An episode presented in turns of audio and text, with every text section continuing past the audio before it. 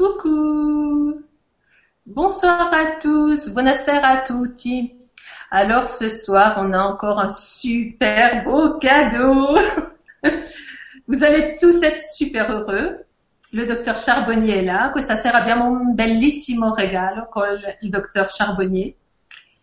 Et, et donc nous avons euh, notre Pascal qui est là. Coucou Pascal. Coucou, bonsoir tout le monde, buonasera a tutti. Un petit coucou à Tiziana qui aurait bien aimé venir. Alors là, elle voulait même, docteur Charbonnier, écoutez-moi bien, elle voulait même euh, donc euh, changer son billet d'avion pour être là ce soir. Voilà, elle n'a pas réussi. Voilà. Donc c'est parce qui a fait ça. Voilà. Alors avant de laisser la parole au docteur Charbonnier, euh, je vais quand même dire quelques mots, même si vous le connaissez certainement déjà. Alors, on y va, euh, euh, Pascal, avec moi. Le docteur Jean-Jacques, Jean-Jacques, oh là là, Jean-Jacques Charbonnier est anesthésiste réanimateur, toujours en exercice. Il n'appartient à aucun courant de pensée dogmatique, philosophique, sectaire ou religieux. Vas-y, à toi. Alors, le docteur Jean-Claude Charbonnier. Non, Jean-Jacques. Euh, si on commence comme ça. Jean-Jacques. Jean-Jacques Charbonnier, oui. È anestesista, rianimatore, esercita ancora la professione e non appartiene a nessuna corrente di idea particolare, eh, filosofica, dogmatica, eh, religiosa che sia. Il étudie en toute indépendance les états de conscience modifiés et les, et les expériences de mort provisoire depuis plus de 20 ans. Studia indipendentemente gli stati di coscienza modificati e studia da più di 20 Euh, Auteur de plusieurs ouvrages à succès, dont La médecine face à l'au-delà, Quatre regards sur la mort et ses tabous, et les sept bonnes raisons de croire à l'au-delà. Il donne de nombreuses conférences en France et à l'étranger. Autore...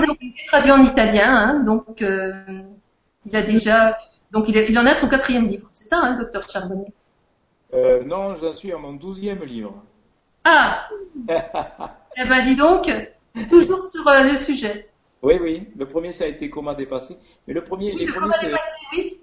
les premiers, c'était des, romans, donc euh, voilà. Ils sont ah, passés euh, un petit peu à la trappe, ils sont passés dans l'oubli, mais ça m'a de, de, débuter un travail de recherche en communiquant avec les lecteurs. D'accord. Allez, tu nous fais un petit résumé sans, sans nous donner les titres, puisqu'en italien ça n'existe pas, ils n'existent encore pas, mais ils vont exister. È autore di numerosi libri, ha scritto diversi libri, ne ha scritti 12. I primi erano scritti come romanzi, però eh, gli ha permesso di studiare, fare delle ricerche e avvicinarsi a un tema ehm, sul quale ha concentrato la sua ricerca, che è l'aldilà. Voilà. Alors, voilà le docteur Charbonnier. Coucou. Et il va nous parler ce soir aussi de son livre que je vous présente là. Voilà. La mort expliquée aux enfants. Voilà. Mais pas qu'aux enfants, parce que quand vous allez lire ce petit livre-là, qui est frais, qui est dynamique, c'est un petit bijou. Vous n'allez pas le laisser aux enfants, vous allez, vous allez bien vous l'approprier. Voilà, je vous laisse la parole. Allora, traduco prima? Oui, oui, sì, sì, sì, sì. Allora, questa sera ci parlerà del suo ultimo libro, che è La morte spiegata ai bambini, che eh, non è un libro solo per bambini, perché una volta che eh, magari gli adulti mettono la mano sopra non ne escono più e continuano a leggerlo perché è molto accattivante, affascinante, molto interessante.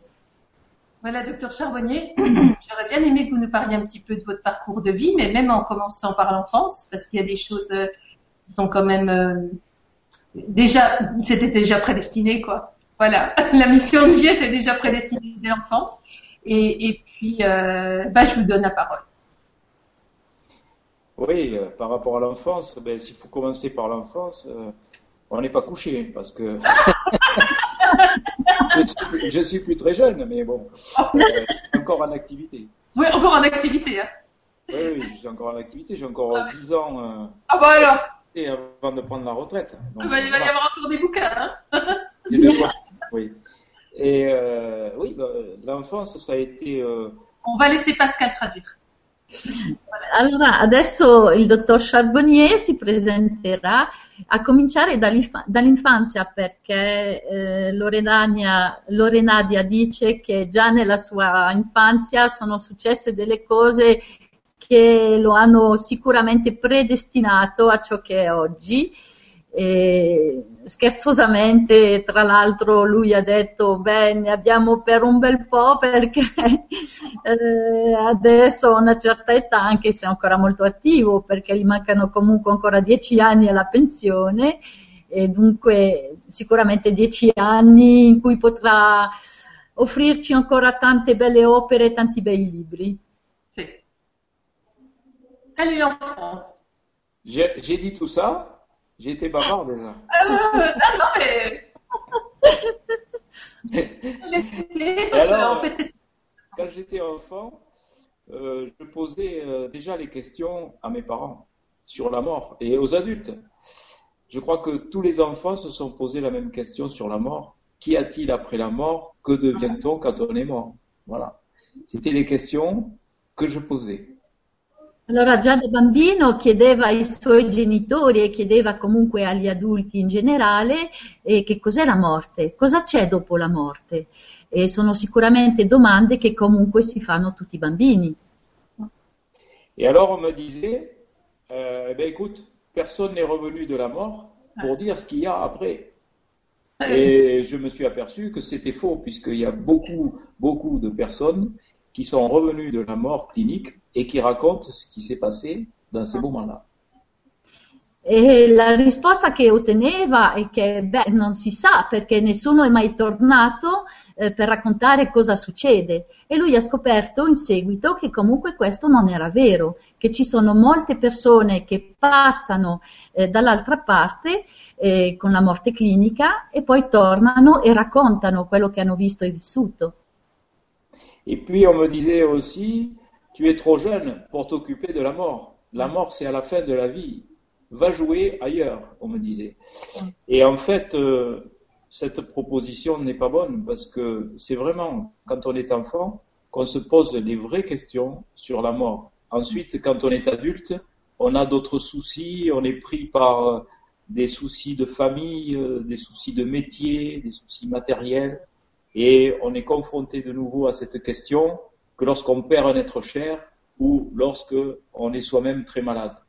Donc euh, cette réponse qu'on me faisait, tu es trop jeune pour euh, t'occuper de ça, c'est complètement stupide.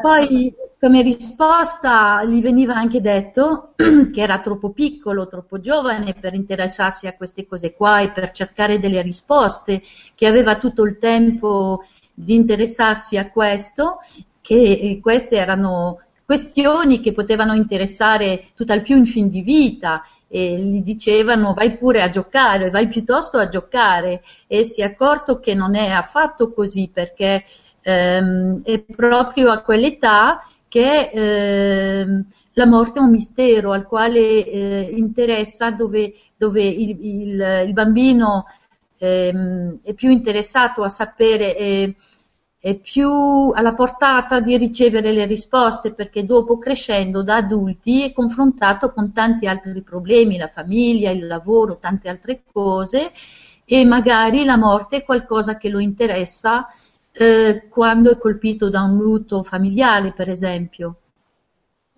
Ensuite, on me disait, si tu as été gentil et mignon, tu iras au paradis. Et si tu as été vilain et méchant, tu iras brûlé en enfer avec le diable. Et ça, ça me faisait très peur parce que je pensais que j'étais méchant puisque je désobéissais à mes parents, j'étais un peu gourmand. Donc d'emblée, je me disais, t'es foutu, tu vas aller brûler avec le diable.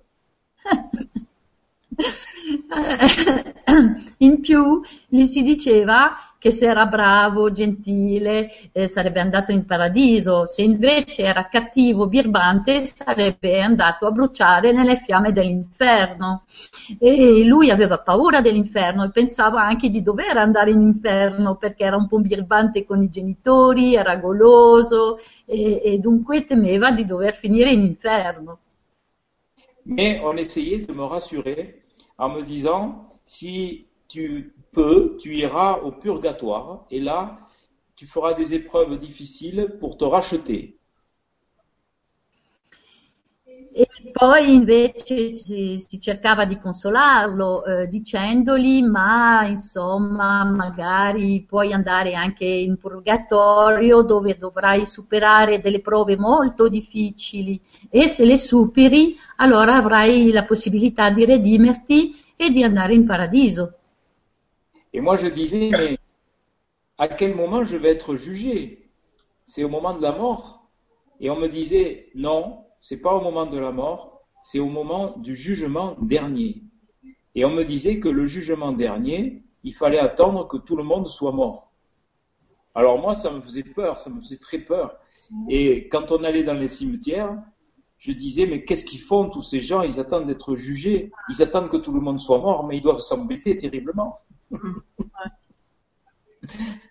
Merci. E, niente, e lui diceva, ma eh, quando è che verrò giudicato? Quando morirò? E gli veniva risposto, no, tu sarai giudicato quando sarà il momento dell'ultimo giudizio. E l'ultimo giudizio sarà quando tutti saranno morti. Allora, quando gli capitava di andare in cimitero, pensava che tutte queste persone stavano aspettando quest'ultimo giudizio e lui temeva questa cosa qua.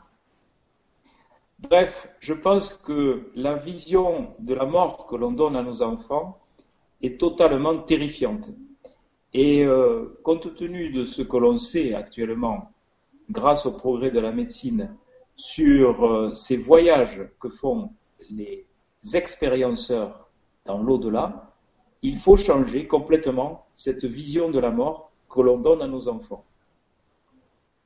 E dunque la visione della morte che si dà ai bambini, tutto sommato, è, è, è, totalmente terrificante e non corrisponde alla realtà, poiché i progressi della medicina hanno dimostrato ormai che eh, le persone eh, che ehm, vivono queste esperienze di premorte e, e, e possono sperimentare l'aldilà, tornano con delle risposte che sono quelle che bisognerebbe dare ai bambini che eh, invece di terrorizzarli. Alors c'est pour ça que j'ai voulu écrire ce livre, La mort expliquée aux enfants, mais aussi aux adultes. Questo è il motivo del suo libro, per spiegare la morte ai bambini, ma anche agli adulti. Parce que je pense que si on veut changer les paradigmes sur euh, le fonctionnement de la conscience et sur la mort, il faut changer les idées de nos enfants. Perché sono convinto che per cambiare le idee para, sui paradigmi sulla morte ehm, bisogna cambiare eh, insegna, insegnando ai bambini. Les idées que nous donnons à nos enfants, ils vont les faire leurs pendant toute leur vie. Le idee che noi passiamo ai bambini le faranno loro per tutta la vita. Donc c'est très important de leur donner les bonnes informations. Ecco perché è molto importante dare loro le informazioni giuste. On ne naît pas matérialiste, on le devient. Non si nasce materialista, lo, lo si diventa.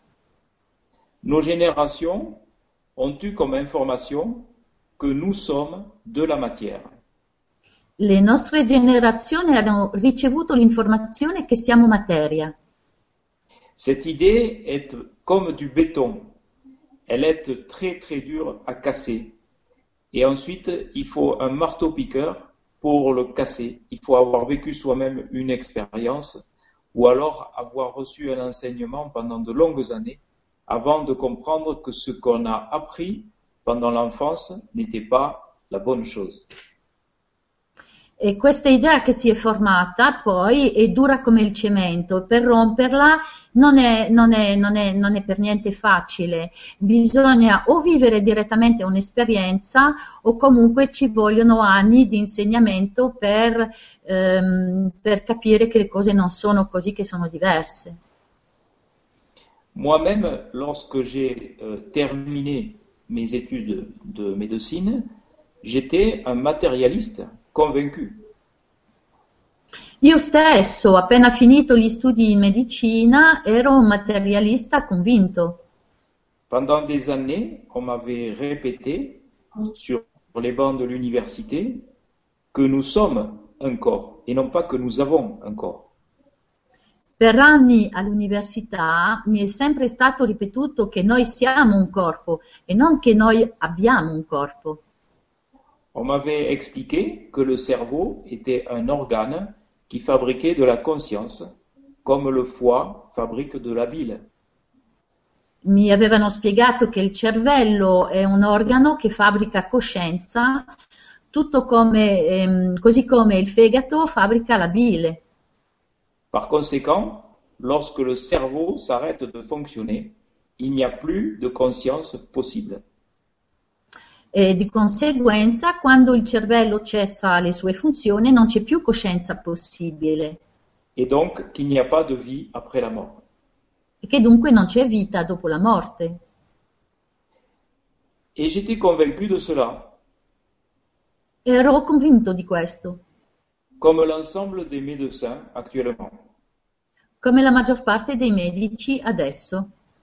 C'est d'ailleurs assez bizarre ce qui se passe, parce que quand j'interroge des collègues, ils ont tous ou à peu près une religion. Ils sont juifs, protestants, catholiques, musulmans, bouddhistes, et dans toutes les religions du monde, on dit qu'il y a une vie après la mort. Tra l'altro un fatto abbastanza curioso perché quando interrogo alcuni colleghi sono tutti religiosi, chi ebreo, chi protestante, chi cattolico, chi musulmano, chi buddista e in tutte le religioni si dice che c'è una vita dopo la morte. C'est assez bizarre parce que quand on met sa blouse blanche de médecin, on n'y croit pas, et on l'enlève, on y croit. È abbastanza curioso e sconcertante perché quando si indossa il camicione bianco del medico eh, non si crede, non ci si crede e quando invece la si to- lo si toglie allora si crede. C'est une expérience personnelle qui m'a fait comprendre qu'il y avait une vie après la mort et que nous étions un esprit dans un corps. È un'esperienza personale che, ama- che mi ha portato a, a credere che c'è una vita dopo la morte e che siamo spirito dentro un corpo. Je voulais faire de la médecine générale et non pas de l'anesthésie-réanimation. Il mio scopo era di fare medicina generale e non anestesia e rianimazione. Et c'est à la suite de cette expérience que j'ai changé ma vie. E, e in seguito a questa esperienza che ho cambiato la mia vita. Je me suis inscrit dans un stage d'urgence Mi sono iscritto a uno stage, eh, una formazione di pronto soccorso.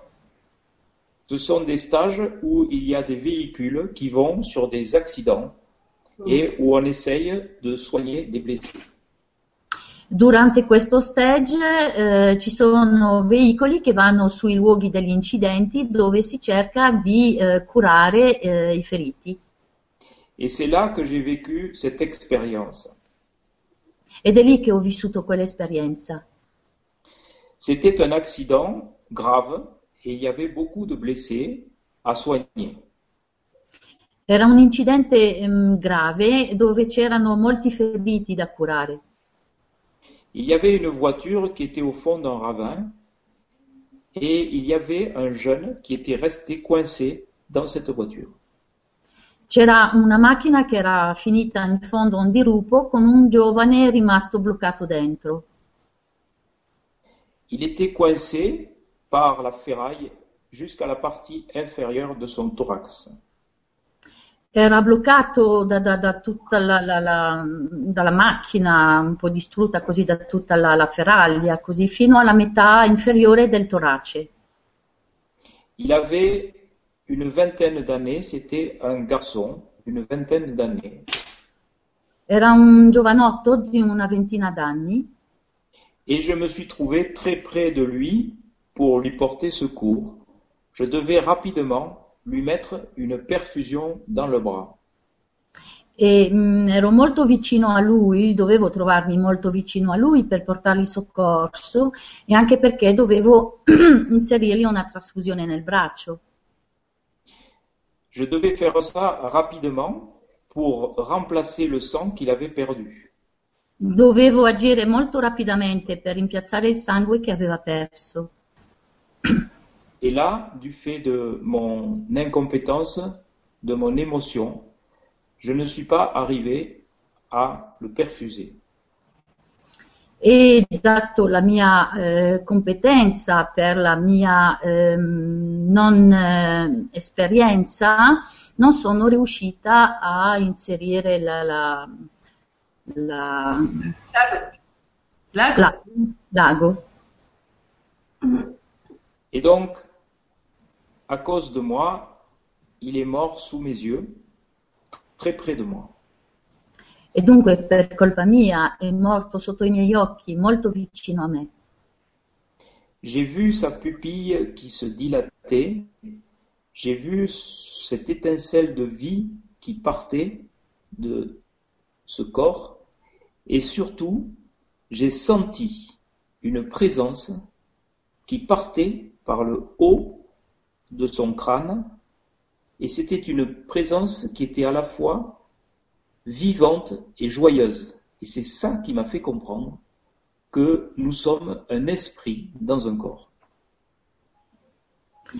Allora per prima cosa ho visto le sue pupille dilatarsi, poi ho visto la sua scintilla di vita che se ne andava e ho visto, ho sentito, lì ho sentito eh, una presenza che usciva proprio dalla sommità del suo capo. Ho sentito questa presenza che era piena di vita e di gioia ed è lì che ho capito che eravamo uno spirito nel corpo. Mais, mais quand vous dites, docteur Charbonnier, que vous avez senti, euh, et puis qu'elle était joyeuse, mais de quelle façon euh, vous l'avez ressenti C'est ça qui est très difficile à expliquer. C'est comme euh, les expériences de mort euh, provisoire. Il n'y a pas de mot euh, terrestre pour décrire cette sensation, mais c'est une sensation qui a été tellement puissante qu'en quelques secondes, elle a changé ma vie, puisque j'ai voulu devenir anesthésiste réanimateur, faire trois ans d'études de plus, passer un concours et consacrer une bonne partie de ma vie à ça.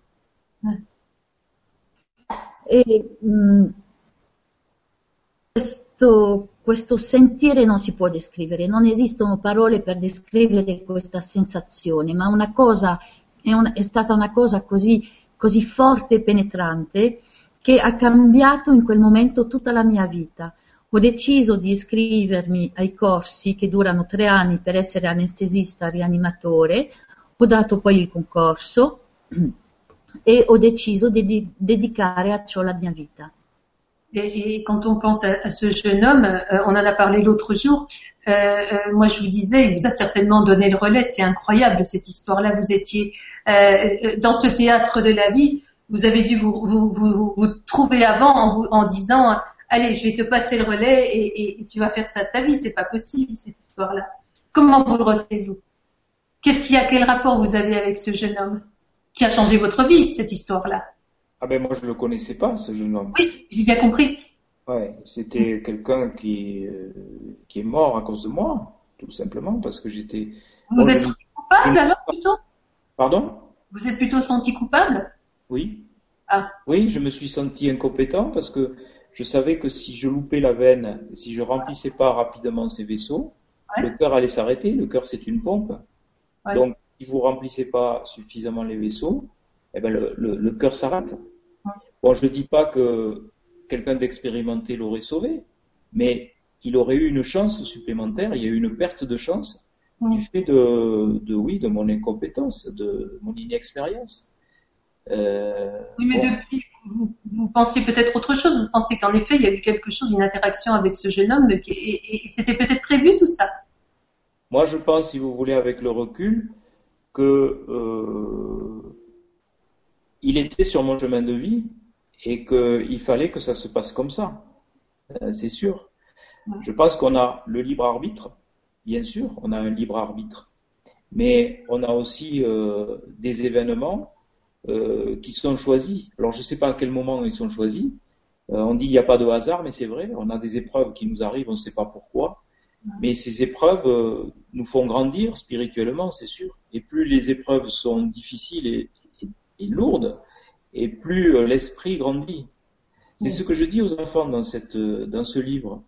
Parce que en comprenant la mort de cette façon, on accepte mieux la vie et on s'ouvre davantage à la vie et on comprend mieux que les épreuves que l'on subit sur ce, plan, eh ben, nous aident à grandir spirituellement.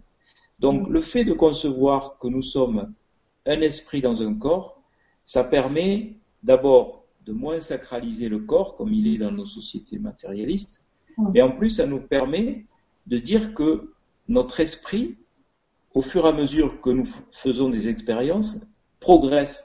Et plus les, euh, plus les expériences sont lourdes et dures, et plus notre esprit progresse. Et c'est pour ça que euh, j'ai eu l'idée de résumer euh, ce livre par une histoire, la seule fiction qui est dans ce livre, par une petite histoire qui résume tout le livre, mais qui m'a été complètement inspirée l'histoire de ces deux âmes. Alors Cécile, on va en parler juste après, parce que Pascal va nous faire un résumé, parce que euh, dans ces cas-là, il vaut mieux laisser parler l'invité, c'est très bien. Et Pascal, tu nous fais un résumé, parce que je sais que tu es, super compétente. Et... Là, c'est difficile. Ici, elle, va y arriver parce qu'elle va nous faire un, un super résumé, je le sais. Allora, praticamente interessava a Lorenadia eh, sapere se il dottor Charbonnier pensava che in qualche modo tra eh, questo giovanotto eh, di 20 anni deceduto e, le, e, lui, il dottor Charbonnier, ci fosse un, una specie di accordo prenatale, chiamiamolo così, prima di, di, di, dell'incarnazione, in cui eh, il giovanotto avrebbe passato qualcosa al dottor Charbonnier. Allora, il dottor Charbonnier dice che è chiaro che quell'incidente è stato dovuto alla sua non abbastanza preparazione, alla sua incompetenza, che lui eh, sì si è sentito in colpa perché chiaramente bisognava agire velocemente, trovare la vena per poter riattivare subito la circolazione del sangue perché il cuore che una pompa se no si ferma e non è detto neanche che qualcuno di più competente ci sarebbe comunque riuscito, probabilmente era comunque il destino, le cose dovevano andare in questo modo eh, perché sì abbiamo il libero arbitrio, però ci sono degli eventi che comunque nella vita devono succedere perché certe esperienze, per quanto dure siano, sono lì anche per farci crescere spiritualmente ed è proprio anche quello che lui cerca di spiegare nel libro che ha preparato per i bambini. Um, perché se si riesce a capire cos'è la morte, cosa c'è dopo la morte, sicuramente si accetta sicuramente molto meglio la vita, anzi la si può vivere molto meglio, essere più aperti e vivere più serenamente, con più apertura agli eventi che la vita ci propone. Uh-huh. Qu'est-ce que je vous ai dit Qu'est-ce ah, que ouais. je vous ai dit hein? je, pense, je pense qu'elle a, elle, elle a dû bien résumer. Ah mais nickel, hein elle nous l'a fait nickel. Hein alors maintenant on y va, hein. maintenant on y va. Ah ouais, rattraper la balle. Allez, on y va pour l'histoire. Alors l'histoire que je raconte, elle est à la fin du livre. Et euh, c'est une histoire qui, en fait, je voulais résumer tout ce que je dis dans le livre par une petite histoire euh, qu'on peut raconter aux enfants. Et je crois qu'elle elle résume bien le livre, en fait. C'est l'histoire de... Vous savez, les enfants, ils aiment bien les livres. Et ils aiment bien les histoires surtout. Euh, ils aiment bien les livres à condition qu'il y ait des histoires. Sinon, si on, on, leur donne des grandes théories comme ça, ça va pas. Mm. Alors j'ai imaginé euh, deux âmes qui se retrouvent dans l'au-delà après avoir vécu un accident de voiture. Mm. Donc euh, ils sont euh, tous les deux, ce sont des grands amis, et puis ils se disent, bah dis donc, cette vie, hein, on n'a pas trop progressé parce qu'on n'a pas eu trop d'épreuves. Hein. C'était pas terrible. Hein. Hmm. Euh, il faudrait quand même qu'on s'améliore dans d'autres vies. Euh, comment on pourrait faire? Et l'autre lui dit, ben, j'ai, moi, moi, je sais ce qu'il faut que je travaille, c'est que il faut que je travaille le pardon, parce que j'ai jamais su pardonner euh, dans toutes les vies que j'ai eues jusqu'à présent. Et c'est ça qui m'a joué des tours. C'est comme ça que je suis devenu méchant, euh, euh jaloux, coléreux, enfin tous les défauts. Quand on sait pas pardonner, c'est pas, pas bien. Et, son, copain, son meilleur ami, lui dit, ben, écoute, je vais t'aider et euh, dans la prochaine vie, je serai ton pire ennemi. Comme ça, euh, tu pourras euh, pardonner. Alors, je crois que si les enfants voient les choses comme ça, et, si on leur explique que finalement, peut-être que leur pire ennemi, c'est leurs meilleurs amis, parce que ils, dans l'au-delà, parce qu'ils vont leur permettre de, de progresser sur le pardon et, et, et spirituellement, eh ben peut-être qu'ils verront les choses un petit peu différemment. Ouais. Ok. Allez, à toi. Allora, praticamente in, in questo libro, eh, attraverso una piccola storiella che racconta verso la fine del libro, perché comunque il libro è anche destinato ai bambini, i bambini amano le storielle e amano i libri, e, ehm, dunque la storiella di due anime che eh, si ritrovano nell'aldilà dopo un incidente in macchina e queste due anime eh, chiacchierano tra loro e uno dice all'altro, beh io insomma in questa vita non è che sono molto soddisfatto perché eh, non ho progredito molto molto spiritualmente. Ah, e come mai? Eh beh, io dovrei imparare il perdono eh, perché eh, in, questa, in, questa, vita, non avendo imparato il perdono, sono stato molto cattivo, molto geloso, molto rabbioso, insomma, tutte, tutti atteggiamenti, tutti ehm, sentimenti un po' negativi. E vorrei nella prossima vita poter progredire di più, imparare il perdono. Allora l'altra anima gli dice, sono molto amici, e gli dici, beh, nella prossima volta allora io, eh, se vuoi, ti aiuterò. Ah sì, come farai? Ah, sarò il tuo peggior nemico, così tu potrai impara- imparare proprio il perdono. E, ehm, presentando eh, le cose così ai bambini, possono avere una visione completamente diversa di ciò che è la vita e di ciò che è la morte e è sicuramente molto importante poter proporre loro queste storielle che eh, fanno vedere le cose in un modo diverso. Elle le fait bien. Ah ben nickel, nickel. oui, alors donc ce, ce, livre permet aussi de voir euh, euh, une nouvelle conception de la conscience, mais cette nouvelle conception de la conscience, elle n'est pas du tout fantaisiste. Ce que je propose, la conscience délocalisée, c'est-à-dire comme une sorte d'iCloud d'information qui viendrait donc euh, sur un récepteur qui serait le cerveau, c'est euh, quelque chose qui commence à être admis par la communauté scientifique. Ouais. Pascal. Elle, elle, traduit ou je, je continue? Non, non, non. C'est que j'essaie de, de, récupérer ce qui a été dit au début. Ah, d'accord. parce que alors là, c'était rien, hein. Franchement, par rapport à ce que tu nous as fait avant. Donc là, on reste sur le fait de la conscience et du cerveau. Oui. Je disais que la conscience délocalisée, une conscience indépendante du cerveau, qui serait comme une sorte d'iCloud d'information, qui viendrait donc euh, être reçue par un récepteur cérébral, ça commence à être admis par la communauté scientifique officielle. Allora, quello che eh, lui cerca di spiegare anche attraverso il libro è che eh, la coscienza è come eh, un'informazione che viene ehm, captata, diciamo così, dal cervello attraverso una specie di ricettore e eh, questa, questa, visione delle cose e sta facendo la sua strada tra il mondo scientifico, dai medici in particolare. J'ai dirigé une thèse de doctorat en médecine sur les expériences de mort euh, provisoire il y a peu de temps. J'en ai dirigé beaucoup, mais euh, la dernière est très importante. Euh, diriger, ça veut dire que c'est pas vous qui les avez faites. Vous avez non, dirigé. ça veut dire que je suis le directeur de thèse. Voilà. Il faut un directeur de thèse euh, mm. et celui qui passe la thèse de doctorat en médecine mm. devient docteur en médecine par ce travail, par cette thèse. Et il faut qu'il ait un directeur de thèse, c'est-à-dire quelqu'un qui dirige euh, le manuscrit, son travail. D'accord.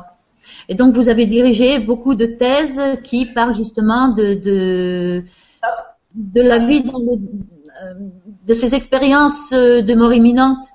Alors, en ce qui concerne les thèses de doctorat en médecine, j'en ai dirigé deux, hmm? mais j'ai dirigé aussi d'autres thèses sur ce sujet. Ok.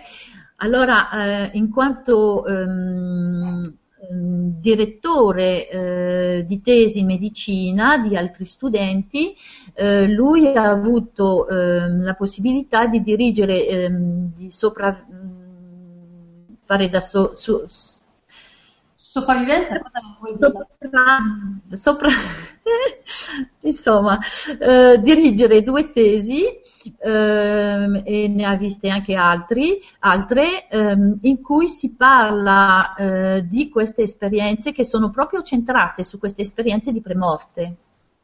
È una cosa che va sviluppandosi. Donc la dernière thèse qui a été soutenue à Reims le 14 décembre 2014, a reçu la récompense maximale, c'est-à-dire mention très honorable.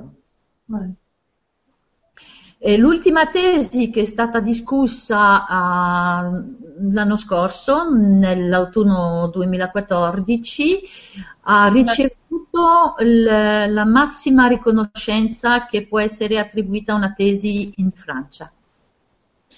L'étudiant, qui est devenu docteur en médecine, s'appelle le docteur François Lallier.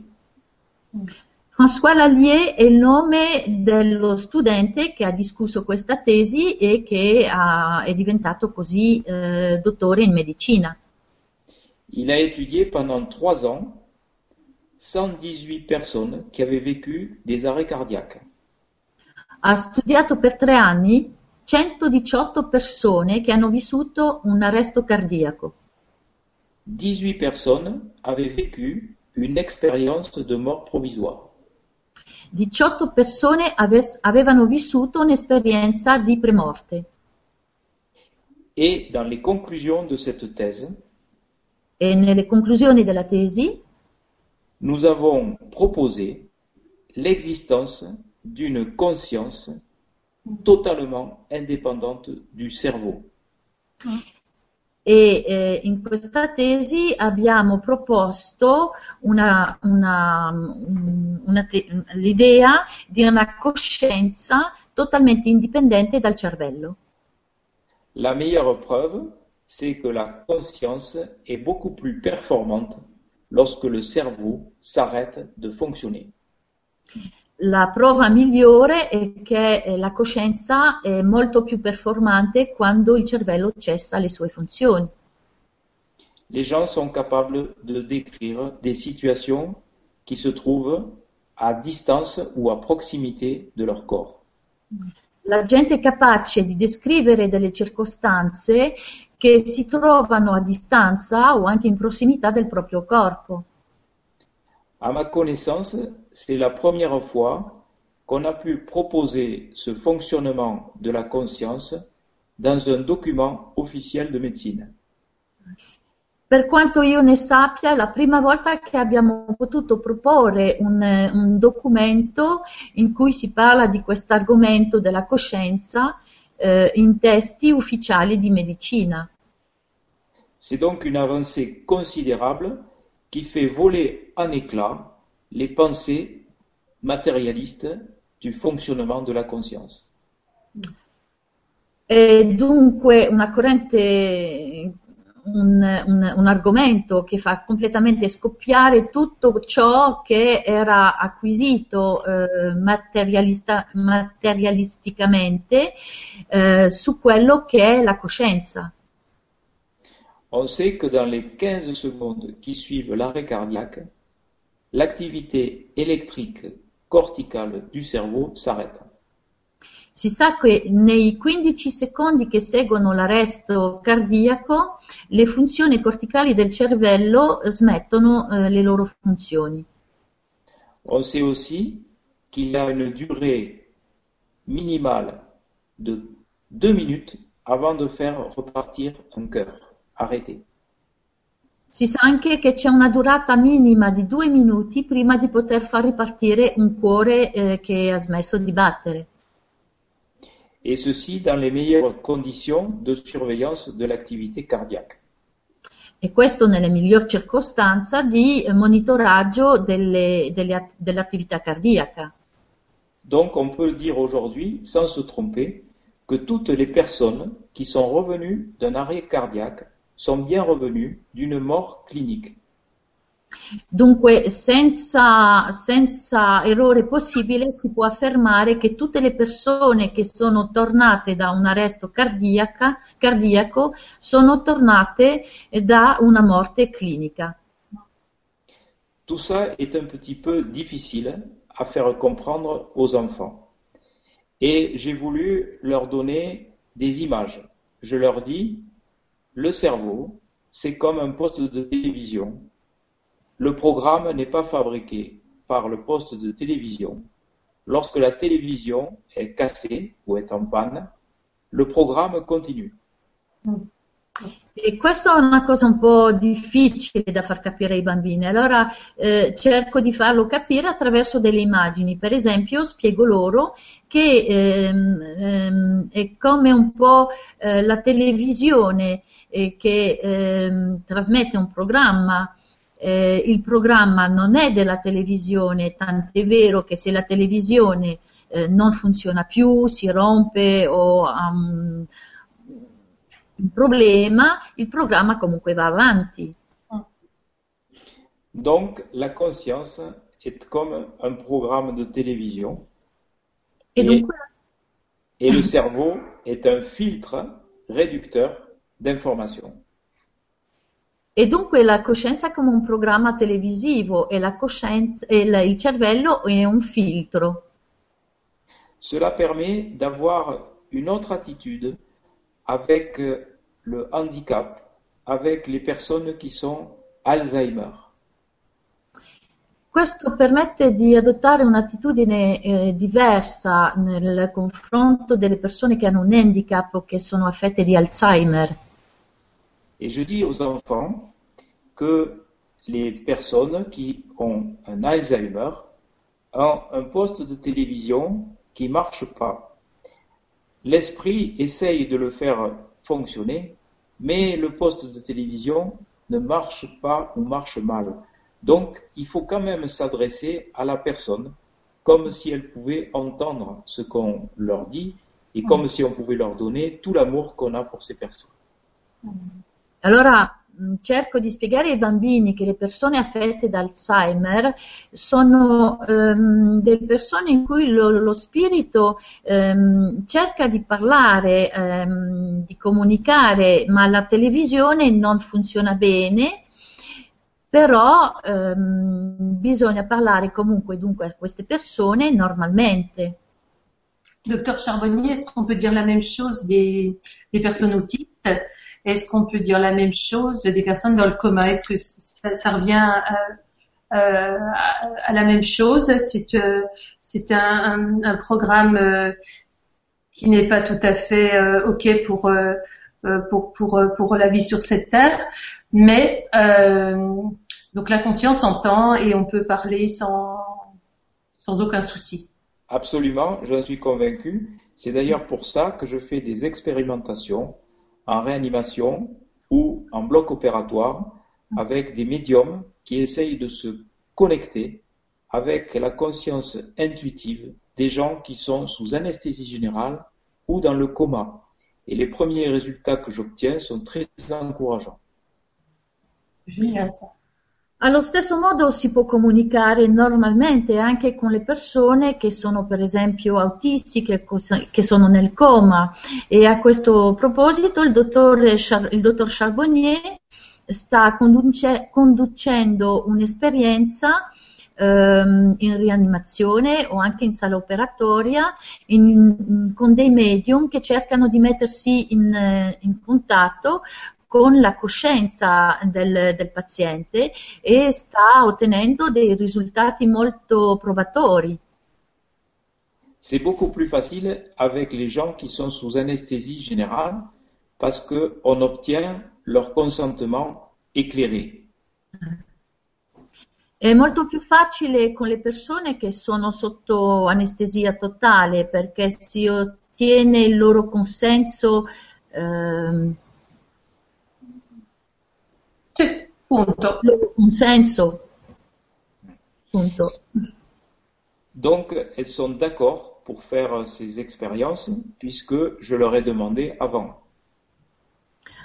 E dunque sono d'accordo per fare quell'esperienza perché io gliel'ho chiesto prima. Et, et, vos, et vos, supérieurs euh, sont d'accord aussi, enfin il n'y a pas de souci, ils savent très bien ce que vous faites. Et... J'ai la, chance, la chance de travailler dans un lieu privé, donc je n'ai pas de supérieur euh, hiérarchique. Ouais. Bon, c'est bien. Super. C'est d'ailleurs pour ça que je suis parti de l'hôpital, parce que j'ai horreur euh, de la discipline. Allez, ils en demandent. Sì, Lorenadia chiedeva se eh, anche i suoi superiori non avevano obiezioni. Lui dice che siccome lavora a una clinica privata eh, non ha superiore ge- gerarchici e tra l'altro lui ha lasciato proprio l'ospedale perché eh, proprio arbora, l- l- non, non gli piace proprio la disciplina. Mais j'ai quand même été inquiété par euh, le Conseil de l'ordre des médecins. Bah oui. Però comunque eh, il Consiglio dell'Ordine dei Medici ha avuto la sua parola da dire. Parce qu'il y a eu un journal qui est très euh, répandu en kiosque en France qui s'appelle Inexploré et mm. qui a euh, fait part de cette expérimentation que je menais mm. avec un titre un médium à l'hôpital. E perché ehm, c'era un, um, un giornale eh, in edicola molto conosciuto in Francia che si chiama Inesplorato che ha prodotto un articolo su ciò che lui stava conducendo come lavori col titolo Un, medio, un medium in ospedale. Alors, euh, des collègues, des confrères médecins ont porté plainte auprès du Conseil de l'ordre en disant il y a un charlatan parmi nous, il doit être sanctionné. Allora alcuni suoi colleghi hanno fatto una denuncia al Consiglio dell'Ordine dei Medici, dei medici dicendo eh, abbiamo un collega che è un ciarlatano e va dunque sanzionato. Le Conseil de l'Ordre est très sévère en France et peut interdire l'exercice professionnel à quelqu'un sans que la personne puisse se défendre. Il Consiglio dell'Ordine in Francia è molto severo e può eh, vietare l'esercizio a una persona senza che questa possa eh, difendersi. Mais le Conseil de l'Ordre des médecins a répondu que j'étais un chercheur et que tous les médecins qui m'attaquaient en me traitant de charlatan seraient condamnés pour euh, propos anticonfraternels.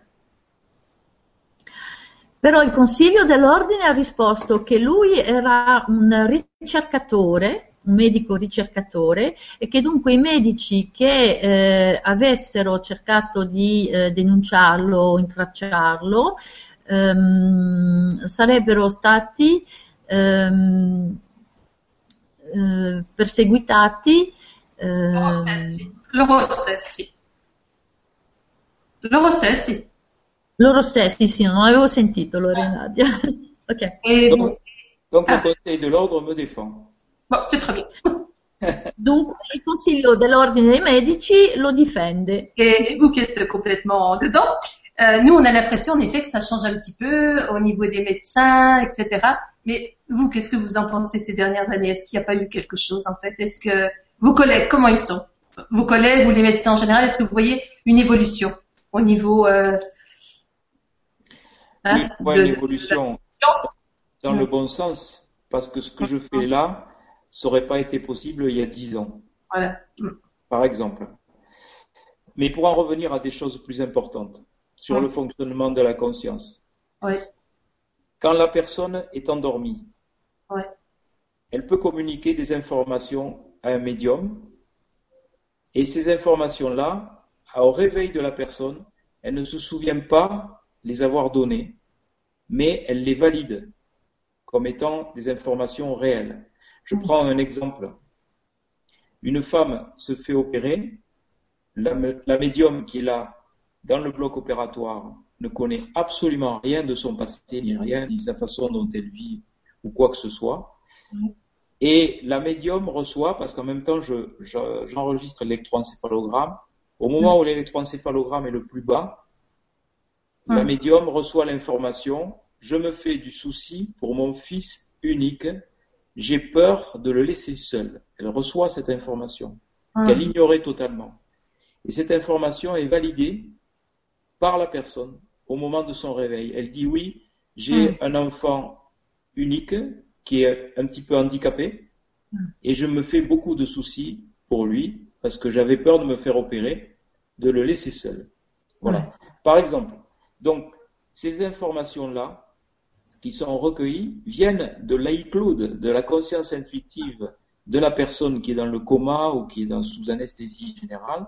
Elle est recueillie par le médium. Donc ça, c'est très intéressant parce que imaginons que ça puisse nous amener à savoir ce que pense un comateux. Qu'a-t-il envie de dire à l'entourage? Que ressent-il? Que veut-il pour son futur? Si on met en présence trois médiums dans un bloc de réanimation et que ces trois médiums nous disent la même chose, ça va pouvoir nous permettre de savoir euh, beaucoup de choses sur l'état des comas. Hmm.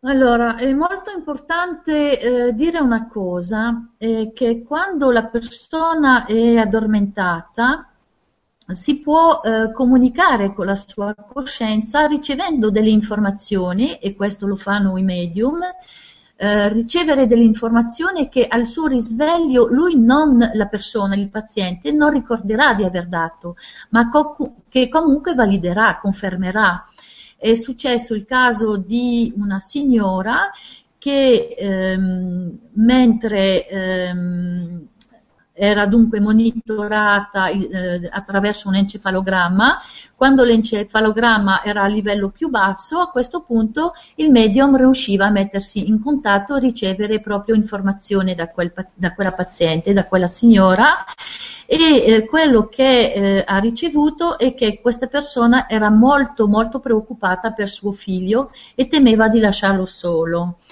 Al suo risveglio eh, la signora non ricordava niente, ma eh, raccontandole eh, ciò che era venuto fuori ha confermato tutto dicendo che in effetti eh, aveva un figlio handicappato e lei temeva di sottoporsi all'operazione perché aveva paura di, di, di lasciarlo solo, di morire, di lasciarlo solo. E dunque eh, questo è molto importante perché eh, può permettere eh, di sapere cosa una persona in uno stato comatoso ehm, potrebbe avere da dire ehm, su quello che sente, su quello che prova, su quello che vuole e eh, di rivelarci anche informazioni importanti sul coma stesso attraverso per esempio tre medium che eh, se eh, captano esattamente la stessa informazione eh, si può avere effettivamente una validazione dell'informazione ricevuta. Docteur Charbonnier, je dois vous dire quand même qu'il y a un wagon de questions. Ah, Donc, ben allons-y. Quand vous voulez, quand vous voulez, euh, on y va. Allons-y, allons-y, avec plaisir. On y va? Oui. Allez. Euh, bah, allez, on prend la première. Hein. Je l'ai pas lu, on y va. Alessandra. Alors bonsoir à tous. Euh, j'aimerais savoir, lorsque la mort est brutale, l'âme, la conscience, peut-elle rester sur les lieux de la mort? Alors donc, euh, par rapport aux attentats du 13 novembre, belle soirée à tous. Voilà, je voulais savoir ce que vous en pensiez. Tu peux Et, traduire avant la question Oui, traduis s'il te plaît avant. Una domanda di Alessandra. Buonasera a tutti. Vorrei sapere quando la morte è brutale, l'anima, la coscienza può eh, rimanere sui luoghi della morte? Eh, per esempio, eh, pensa questa, questa persona, Alessandra, pensa agli attentati del 13 novembre di Parigi.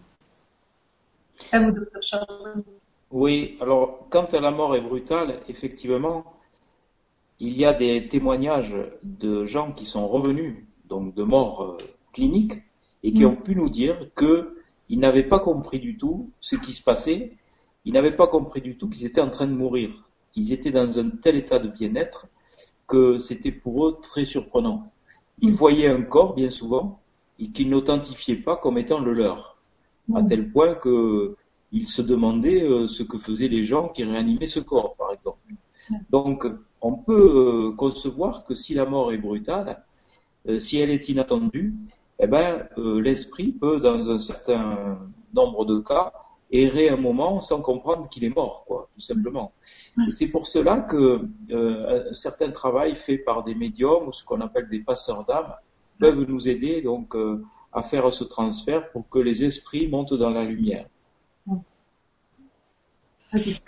Sì, può succedere in caso di morte violente, si, si, si è già riscontrato eh, in alcuni casi delle persone decedute dopo una morte violente e tornate comunque dopo la morte clinica ehm, che hanno testimoniato che non hanno capito cosa è successo. E praticamente eh, erano in uno stato di totale benessere e vedevano lì un corpo e si chiedevano ma cos'è successo perché tanta gente attorno che cerca di rianimarlo senza, per, senza peraltro riuscire a identificarsi con quel corpo. E dunque sì, può succedere che dopo una morte violente, una morte brutale, eh, il co- il, l'anima, la coscienza è ri, ehm, per un certo periodo ehm, vicino al corpo senza capire eh, di essere morto, senza capire cosa sia successo. Mm. Et c'est pour cela que je crois qu'il faut euh, faire beaucoup de prières pour, euh, dans ces circonstances, aider les, les, gens, aider les esprits à monter dans la lumière. Et spontanément, c'est ce qui se passe. Les gens, intuitivement, se sont rassemblés, ont allumé des bougies et ont prié. Ils ont eu vraiment la bonne attitude face à ce drame parce qu'ils ont compris que ces esprits avaient besoin de prières pour monter dans la lumière. Mm. Allora, in questi casi una cosa molto importante è mettersi un po' nella posizione di quello che aiuta l'anima a passare e dunque un aiuto importante è quello della preghiera e proprio nel caso del 13 novembre è giusto quello che è successo dove una, un'enorme quantità di gente ha acceso la candelina, ha pregato e dunque questo aiutava sicuramente queste anime a passare nella luce. Merci. Merci, docteur Charbonnier. Merci, Alessandra. On continue. Alors, euh, on a Mireille qui nous dit J'ai beaucoup d'admiration, de gratitude pour vous, pour votre travail de partage, de vulgarisation. Sachez que je fais entrer votre dernier ouvrage dans notre bibliothèque dédiée aux psy, accompagnant des ados en souffrance. Je sème un peu de lumière. Che bello. Ah. Mirei dice ho tanta ammirazione e gratitudine per, vo- per lei e per il suo lavoro di condivisione e di divulgazione. Ehm, sappia, sappi che io ehm, faccio ehm, ho introdotto eh, la sua ultima opera nella nostra biblioteca dedicata ai psicologi che accompagnano gli, eh, gli adolescenti in, in, sofferenza e così semino un po' di luce. Merci Mireille. Merci beaucoup. Je lui fais un bisou. Grazie Mireille. Alors on a Aurore euh, Postier qui nous dit Bonsoir, je suis actuellement confrontée à une patiente en fin de vie, cancer. Elle voit son père décédé, l'entend, et cela me paraît tout à fait possible. Mais sa famille la croit en plein délire. Pensez-vous que cela puisse être réel ou hallucination? Pascal, tu traduis avant? Merci.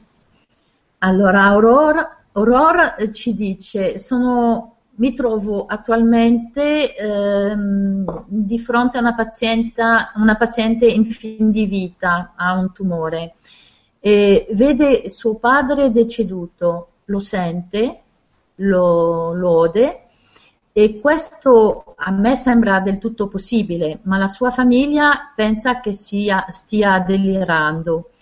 Lei pensa che questo possa essere reale o si tratta di hallucinazioni? Alors non, moi je ne pense pas du tout à l'hallucination dans ces cas-là, parce qu'il y a trop de cas euh, analogues où les êtres chers décédés viennent au pied du lit chercher celle ou celui qui va partir dans l'au-delà. Et la meilleure preuve de ça, c'est que quelquefois, on a obtenu des cas où la personne ignorait le décès de la personne qui se présentait en tant qu'entité au pied du lit de celui qui allait partir dans l'au-delà. C'est-à-dire que pour ne pas ajouter du chagrin au malheur, on avait caché le décès de la personne. Et mm. pourtant, celui qui va partir de l'autre côté voit cette personne, il est seul à la voir, en tant qu'entité qui au pied du lit. Donc là, ça peut pas être une hallucination, puisque euh, la personne ignorait qu'elle était partie de l'autre côté. Ah no, assolutamente, io non penso che si tratti di allucinazione, tant'è vero che abbiamo diversi casi in cui eh, le persone ehm, dicono di aver visto eh, degli esseri degli, degli esseri ca- cari, di, di, aver incontrato esseri cari e dunque ehm, di frequente esseri cari si presentano eh, a queste persone che stanno per varcare la soglia per andare nell'aldilà.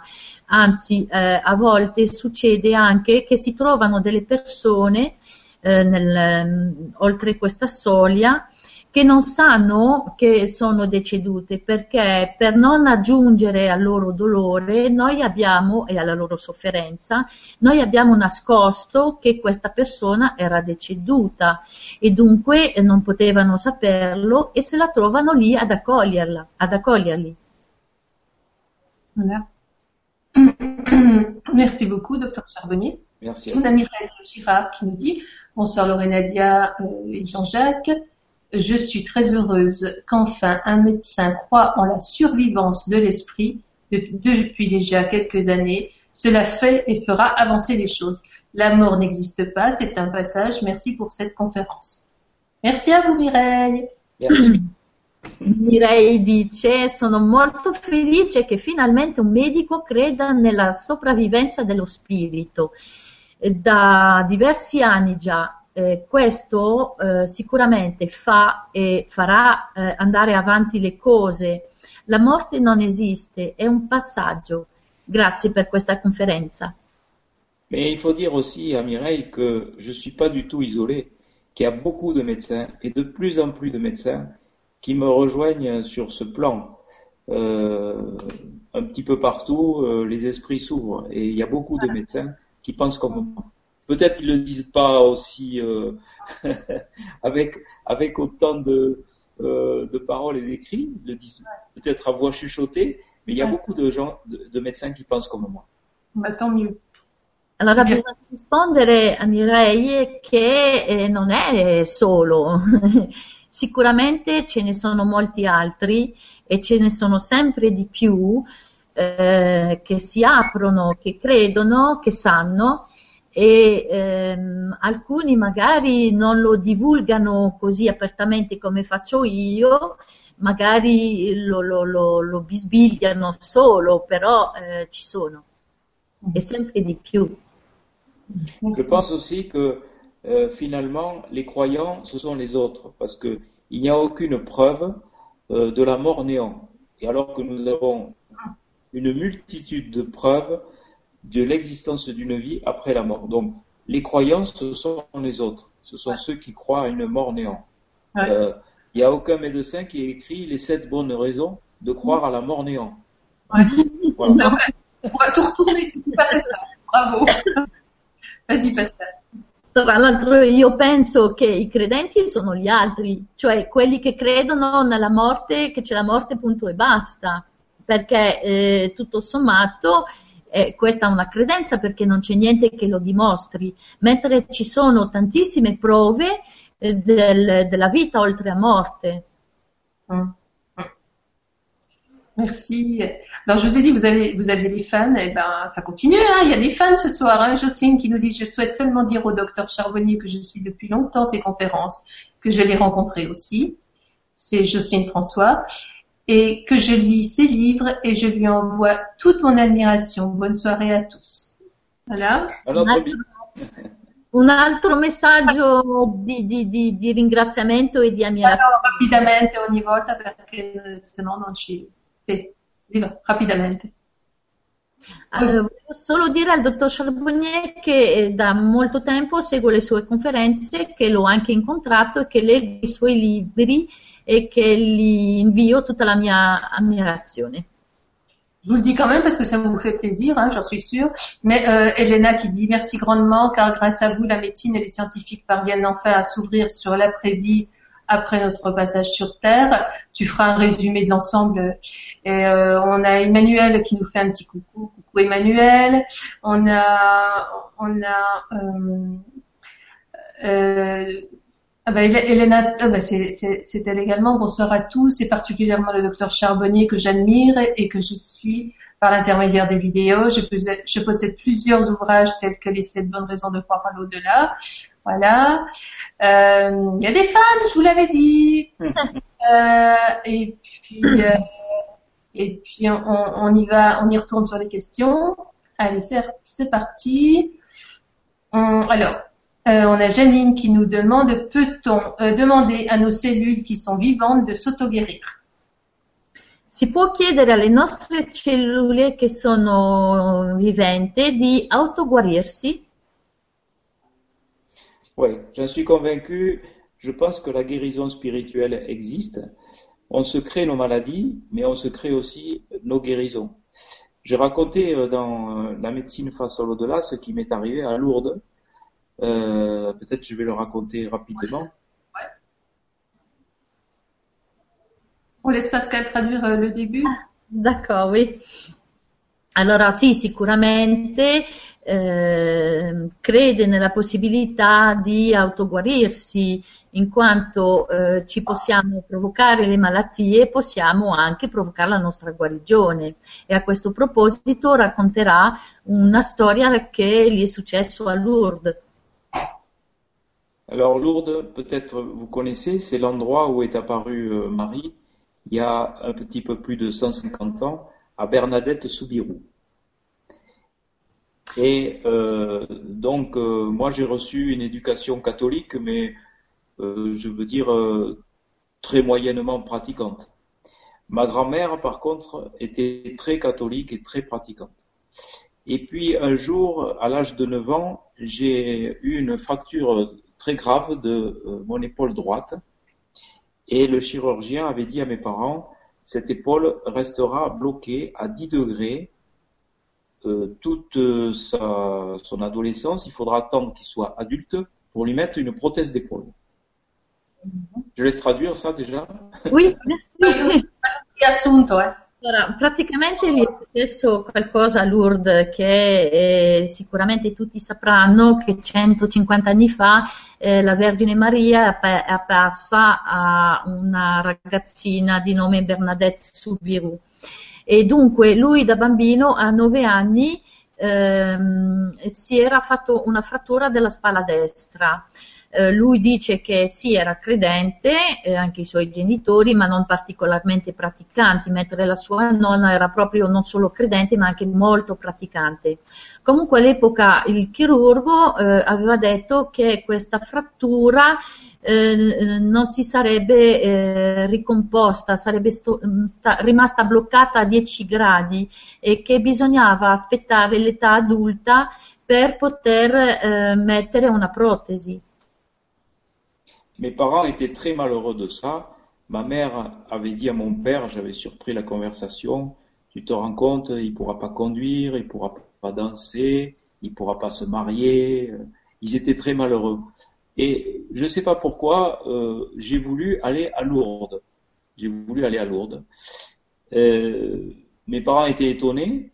Ma grand-mère, euh, je viens avec vous, évidemment. Elle était très catholique. Et euh, c'était un long voyage. Mes parents travaillaient tous les deux le lundi et on a fait ça dans la journée. Très long voyage avec des routes qui n'étaient pas ce qu'elles sont maintenant. Donc, on a fait que le trajet euh, donc à, Lourdes et revenir dans la même journée. On est revenu très tard dans la nuit. Et là, lorsque je me suis trouvé dans ce lieu avec tous ces gens qui étaient euh, très malades, qui dans le meilleur des cas étaient sur un fauteuil roulant, mais la plupart du temps c'était sur des lits avec des machines. Et, c'était, moi j'ai été troublé par ça. Euh, mon âme d'enfant a été troublée par ça. Et quand je me suis retrouvé euh, devant le rocher où est apparue Marie, j'ai fait une prière moi aussi, mais j'ai pas prié euh, en récitant le Je vous salue Marie. J'ai demandé que tous les gens qui étaient là guérissent.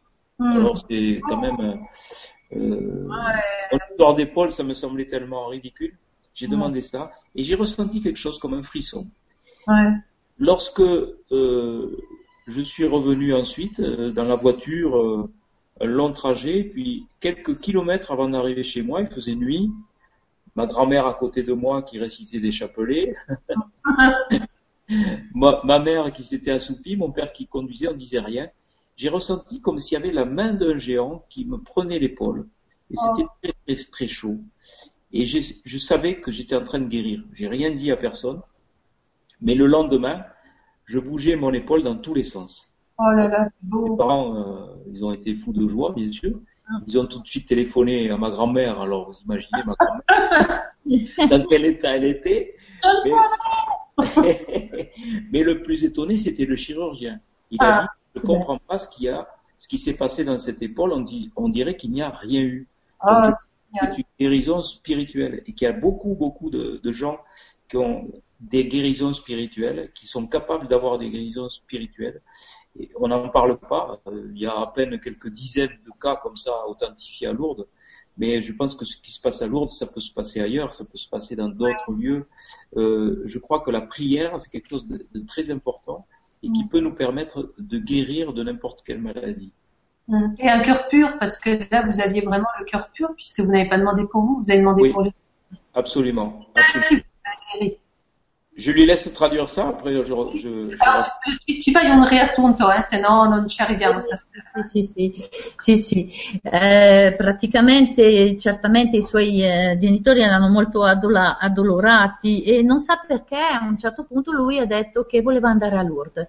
Allora i genitori sono stati molto stupiti, la nonna molto super contenta, chiaramente, e eh, sono partiti a Lourdes e dunque eh, quello che è successo a Lourdes Lourdes che lui, eh, ricordiamoci che era un bambino di 9 anni e dunque è stato molto colpito dalla gente che c'era perché eh, nella migliore delle ipotesi c'erano eh, persone nella sedia a rotelle, altre erano proprio su un lettino con tante attrezzature e lui ha visto così tanta sofferenza che quando si è trovato davanti al, al, alla roccia eh, ha pregato ma non si è messo a, a recitare l'Ave Maria eh, lui ha pregato, voleva che tutta questa gente guarisse. E ehm, ha sentito come un brivido e poi eh, sono tornati perché hanno fatto il viaggio di andata e ritorno tutta nella stessa giornata, lui era seduto dietro con la nonna, a un certo punto lui ha sentito un qualcosa di una grandissima potenza ehm, e ha saputo che eh, la sua spalla eh, sarebbe stata guarita, ma non ha detto niente, solo che il giorno dopo muoveva il braccio come se niente fosse. Chiaramente la, i genitori erano molto contenti, la nonna eh, che continuava in macchina a recitare il rosario era molto soddisfatta, molto contenta, e, però il più stupito eh, è stato il chirurgo che non si spiegava questa guarigione come se non ci fosse stato mai nessun trauma. E però lui dice che avvengono di queste guarigioni spirituali, così almeno una decina di casi sono stati recensiti, eh, sono stati censiti. E, e dunque sì, può eh, esistere questa guarigione spirituale. Allez, on continue hein, les questions. Euh, on a Cécile qui nous dit Bonsoir, docteur Charbonnier. Je vous tire mon chapeau. Continuez dans vos recherches. Cela nous intéresse énormément. Et surtout, surtout, vous, avez encore le temps pour la retraite. Ça veut dire que vous allez rester même après la retraite. Et à tous et un grand merci. En fait, non. Euh, voilà, il peut, il peut quitter, il n'y a pas de souci. Mais alors après, on l'invite de plus en plus euh, à toutes les émissions et euh, voilà la, la, retraite qu'il va avoir. Vas-y Pascal. Alors très bonne soirée à tous et un grand merci. Merci à tous, oui. Euh, J'embrasse tous. Pascal. Non, j'ai pas suivi, excuse-moi parce que j'ai. Non, bon. Non, je te disais de faire un petit résumé à chaque fois. Tu, tu me fais pas les questions parce qu'on va, on va pas s'en sortir. Non, voilà. non, non. des fans. En fait, ce sont des fans. Tu expliques que ce sont des fans et je continue. Sì, sì, sì, sono ammiratori che continuano a fare complimenti, che si augurino che eh, possa continuare molto ancora a lungo la sua attività e i suoi libri. Voilà. On a Salocine qui nous dit Bonsoir, docteur Jean-Jacques. Euh, comment faire passer le message, l'information aux étudiants en médecine aujourd'hui en 2004 Oui. Euh, Pascal. La, questa domanda è come far passare il messaggio, l'informazione agli studenti in medicina oggi nel 2015, che potremmo dire quasi 2016 ormai. Les étudiants en médecine, c'est peut-être le plus difficile parce que on vient de leur sécher le béton, oui, oui. de leur euh, et euh, il faut y aller avec un marteau-piqueur là. il faut qu'ils vivent eux-mêmes quelque chose quoi. Moi, si j'avais pas vécu ça en SAMU, euh, à sortir de mes études, j'avais tellement étudié, on m'avait tellement expliqué que la conscience c'était fabriqué par le cerveau, que le cerveau étant éteint, il n'y avait plus de conscience possible, que j'en étais persuadé, j'étais complètement intoxiqué par ça. Mais je pense qu'il y a quand même une écoute attentive des étudiants en médecine. Je suis allé faire des conférences en faculté de médecine, à des écoles d'infirmières, dans les milieux scientifiques, l'INSA, le CNRS, pour leur parler des témoignages des gens qui avaient vécu ça. Simplement des témoignages. Et euh, la modélisation que je propose de conscience extraneuronale, de conscience complètement dissociée du cerveau, elle est quand même actée maintenant par un document officiel de médecine. Donc c'est grâce à ce document officiel de médecine qu'on va pouvoir s'adresser aux étudiants en médecine. Ah oui. Mm-hmm. Per quanto riguarda gli studenti in medicina è un po', un po', difficile nel senso che il dottore dice che ci vorrebbe un martello pneumatico per spaccare il cemento che è in via di solidificazione con tutte le informazioni che vengono immagazzinate nel loro cervello. Però ehm, c'è un'apertura comunque lì, è successo di fare delle conferenze in vari atenei, in varie scuole infermieristiche, eh, in vari centri e eh, di portare semplicemente la testimonianza di quelle persone che hanno vissuto ehm, le, le, le premo- la premorte e eh, comunque adesso c'è anche eh, un documento ufficiale che eh, permette di entrare, aprire questa via. Voilà. Merci. On continue avec Isabelle Chalut. Peut-être que ça vous dit quelque chose. Bonsoir, je suis au Québec et je vous ai rencontré à Saint-Sauveur. Et coucou au Québec, euh, j'ai écrit un livre que je vous ai envoyé, Aller-retour vers l'au-delà. Excellent. Ma maman a vécu une émie et est revenue guérie alors qu'elle était mourante en septicémie. Je crois donc à la guérison. Una testimonianza da Isabel che eh, ci invia questa, questo messaggio dal Quebec e dunque ha incontrato, ha avuto l'occasione di incontrare il dottor Charbonnier e ha scritto anche un libro che ha inviato al dottore che eh, si chiama eh, Andata a ritorno verso l'aldilà. La sua mamma ha vissuto una, un NDE ed è tornata guarita eh, quando invece stava morendo eh, di setticemia e dunque crede sicuramente alla guarigione. Oui, ce livre est très intéressant parce qu'il montre qu'il y a une possibilité de guérison dans l'au-delà. Pour sa maman, c'est ce qui s'est passé. Ce livre est magnifique. C'est un petit peu comme le livre d'Anita Morjani, qui euh, a guéri euh, d'une tumeur ganglionnaire gravissime euh, en allant dans l'au-delà. Comme Eben Alexander aussi, qui, ce professeur de chirurgie à Harvard, a connu une grave maladie qui normalement n'avait que 1% de survie, qui a fait un voyage dans l'au-delà et qui est revenu complètement guéri de sa maladie très grave. Et je la salue, cette auditrice, téléspectatrice, puisque on a fait ensemble, enfin, c'était pas ensemble, mais on est passé dans la même émission de télévision au, Québec et euh, j'ai regardé euh, avec beaucoup d'attention euh, son, émission qu'elle a, faite ensuite avec sa maman, puisqu'on est passé, moi je suis passé avant ou après, je sais plus. Enfin, on est passé dans la même émission. Et, son, vraiment son témoignage était très émouvant, était très troublant. Et son livre, je le recommande parce qu'il est vraiment intéressant pour donner de l'espoir a ceux qui sono très malades. Merci, fai un riassunto rapido. Sì, sì, sì. Io partirò dalla fine in quanto raccomanda il, il libro di questa persona. Eh, oh, poi esiste anche in italiano, ma comunque è molto incoraggiante e dà molta speranza perché effettivamente eh, ci sono diversi casi di guarigione avvenute eh, durante questi viaggi nell'aldilà. Eh, c'è il, per esempio quello che è successo a una signora che era malata di tumore e un noto caso anche quello del dottor Alexander che non, tra l'altro non credeva proprio nell'aldilà però lui ha vissuto questa esperienza, lui aveva una, una malattia eh, che aveva solo l'1% di speranza, ha fatto questa esperienza di NDE ed è tornato guarito. Mm. Et puis on va parler un petit peu de notre Nicole Dron à nous. Ah, voilà. Ah, on l'aime bien notre Nicole et elle va venir nous voir le 21 janvier. Ah, super. Et je sais que le 5 décembre, vous étiez ensemble parce qu'elle m'a tout raconté. Oui, oui, on était, on faisait une conférence ensemble à Bordeaux. C'était un super ouais, moment. Vous faites souvent des conférences ensemble les deux, hein Ouais, ouais, ouais, on s'aime bien, c'est normal. Ton mari, ça n'a pas marre de passer à la télévision. elle, est, elle est super mignonne, vraiment.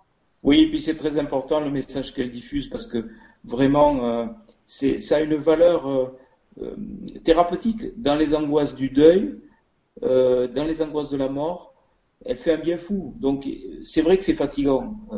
C'est vrai que on a nos conjoints euh, bon, qui traînent un peu la patte des fois. Hein.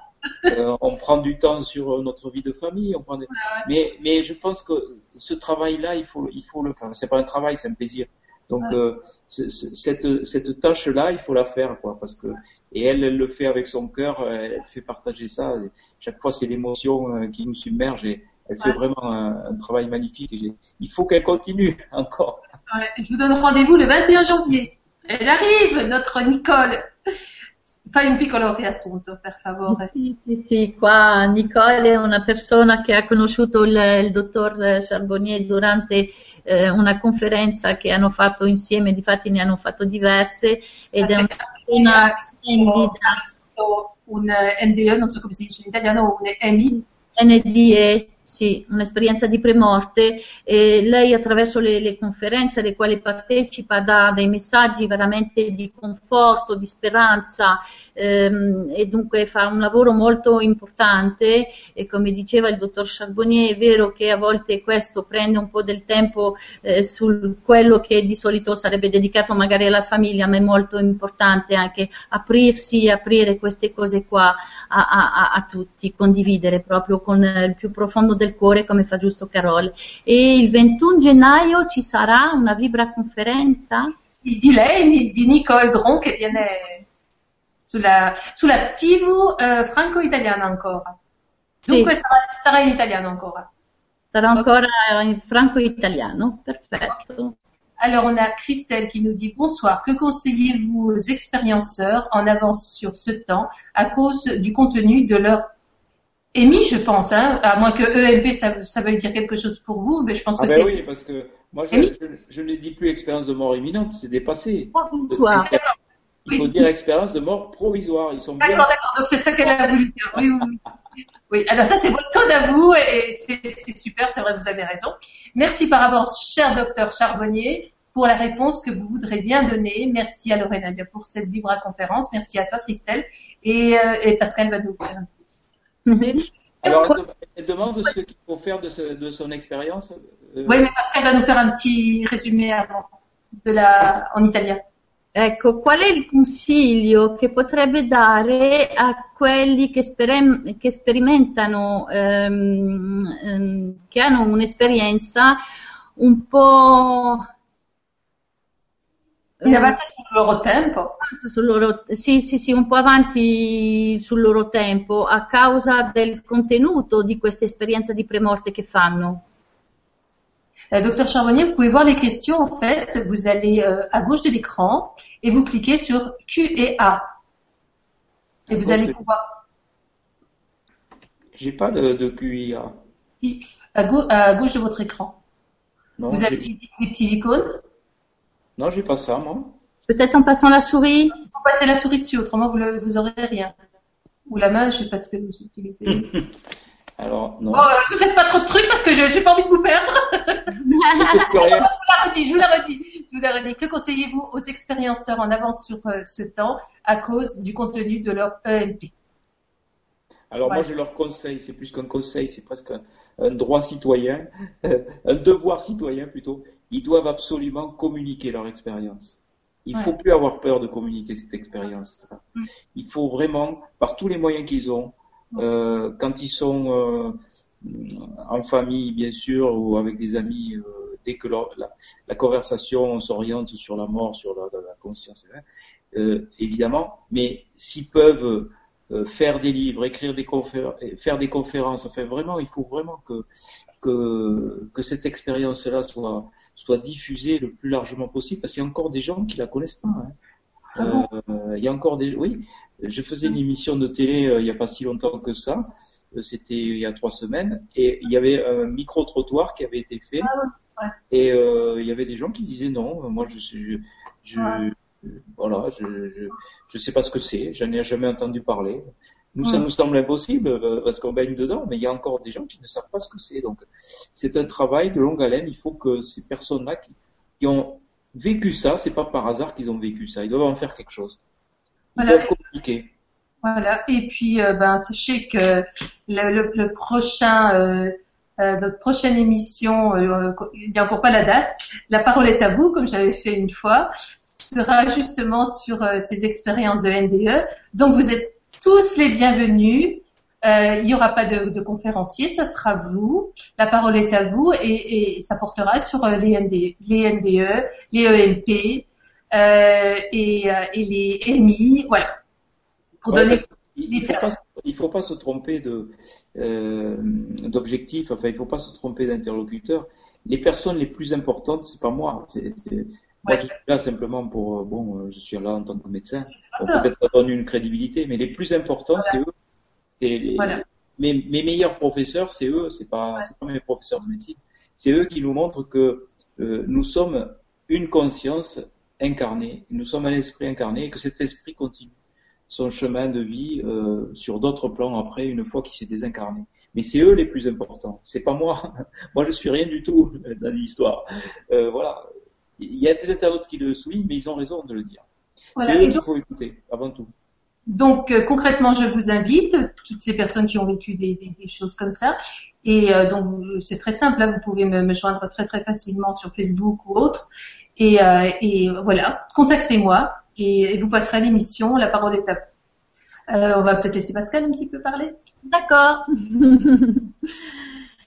Eh, praticamente il consiglio che può dare a um, quelli che sperimentano, quelli che fanno queste, queste esperienze di premorte è assolutamente di condividere, di divulgare, di, di non nascondere, è tempo ormai di, di- di divulgare tutte queste cose qua, eh, scrivere libri, fare conferenze, fare tutto ciò che ha portato di- di- a loro portata. Ehm, eh, perché è molto importante e tra l'altro ci sarà un'altra trasmissione di, El, di Le Grand Changement IT in italiano, in francese. La parola è a vous. La parola è vostra. Yeah. che tratterà proprio di questo eh, tema. In questa occasione eh, non sarà un, una conferenza dove ci sarà un invitato, gli invitati sarete voi. Sarete voi e siete dunque eh, da oggi invitati a contattare Lorenadia tramite anche il suo sito Facebook eh, in modo eh, da poter intervenire perché come sottolineava il dottor Charbonnier eh, siete voi quelli importanti, siete voi che dovete testimoniare di questa cosa qua, perché è grazie a voi eh, che si può fare luce, che eh, lui ha potuto anche fare per esempio le sue ricerche e che si può finalmente arrivare al fatto che eh, noi siamo spirito, coscienza incarnata e c'è ancora troppa poca gente che eh, ignora, semplicemente non sa che esiste, non sa che c'è ed è per quello che è molto importante divulgare. Merci Pascal. On a Nathalie Tricot qui, nous, qui, qui vous demande Bonsoir, est-il possible d'avoir accès à des thèses de doctorat sur la conscience euh, Là, des thèses de doctorat, donc c'est peut-être quelqu'un qui, qui, veut vraiment travailler dessus. Donc je pense ah. qu'elle contacter euh, euh, en privé là plutôt, non?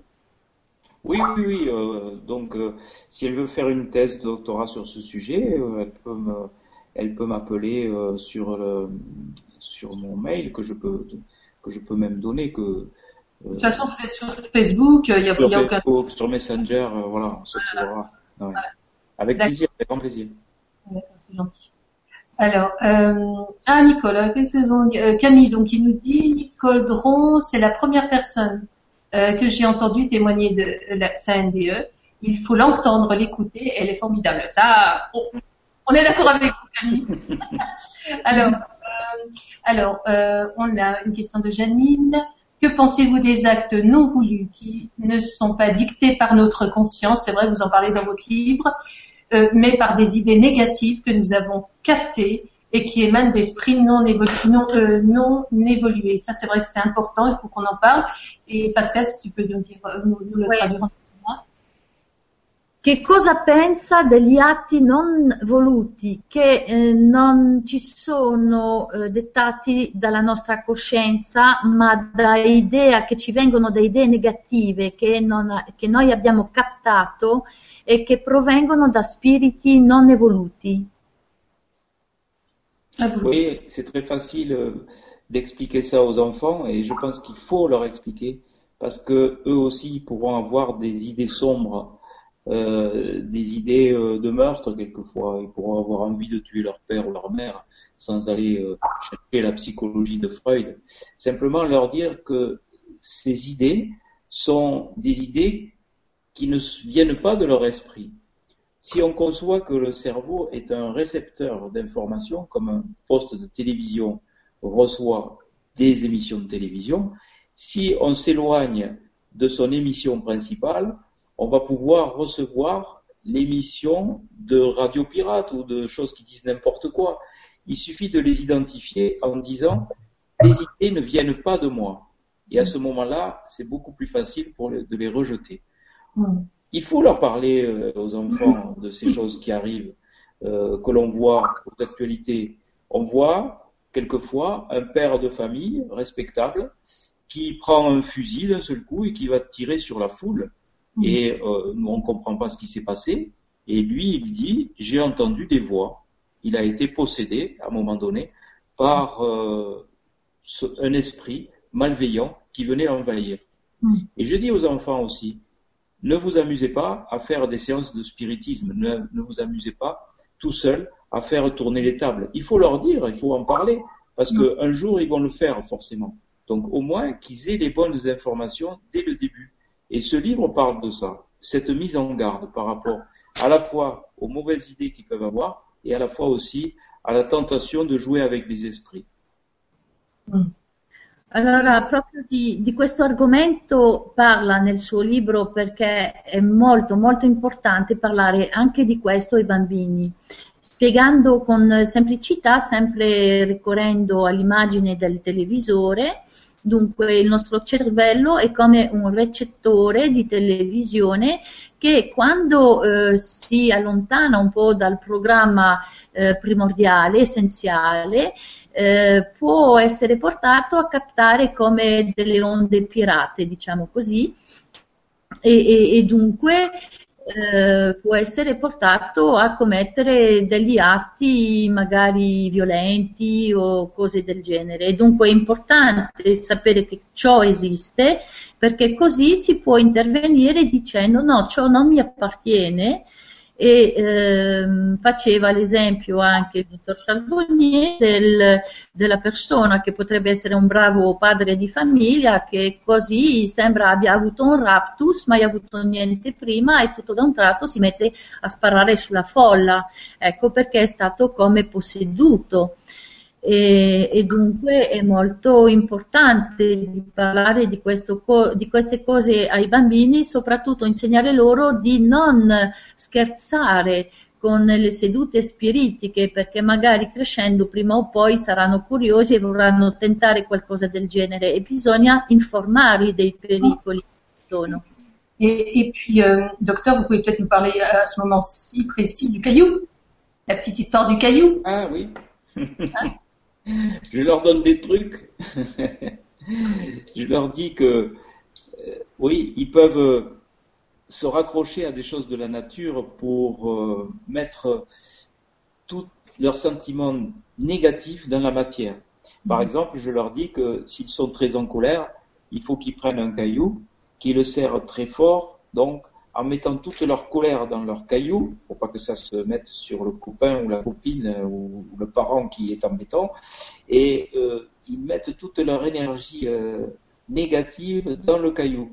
Et ensuite, donc, quand le caillou est bien chaud et rempli d'énergie négative, de colère, de peur, etc., eh ben, ils le mettent dans l'eau.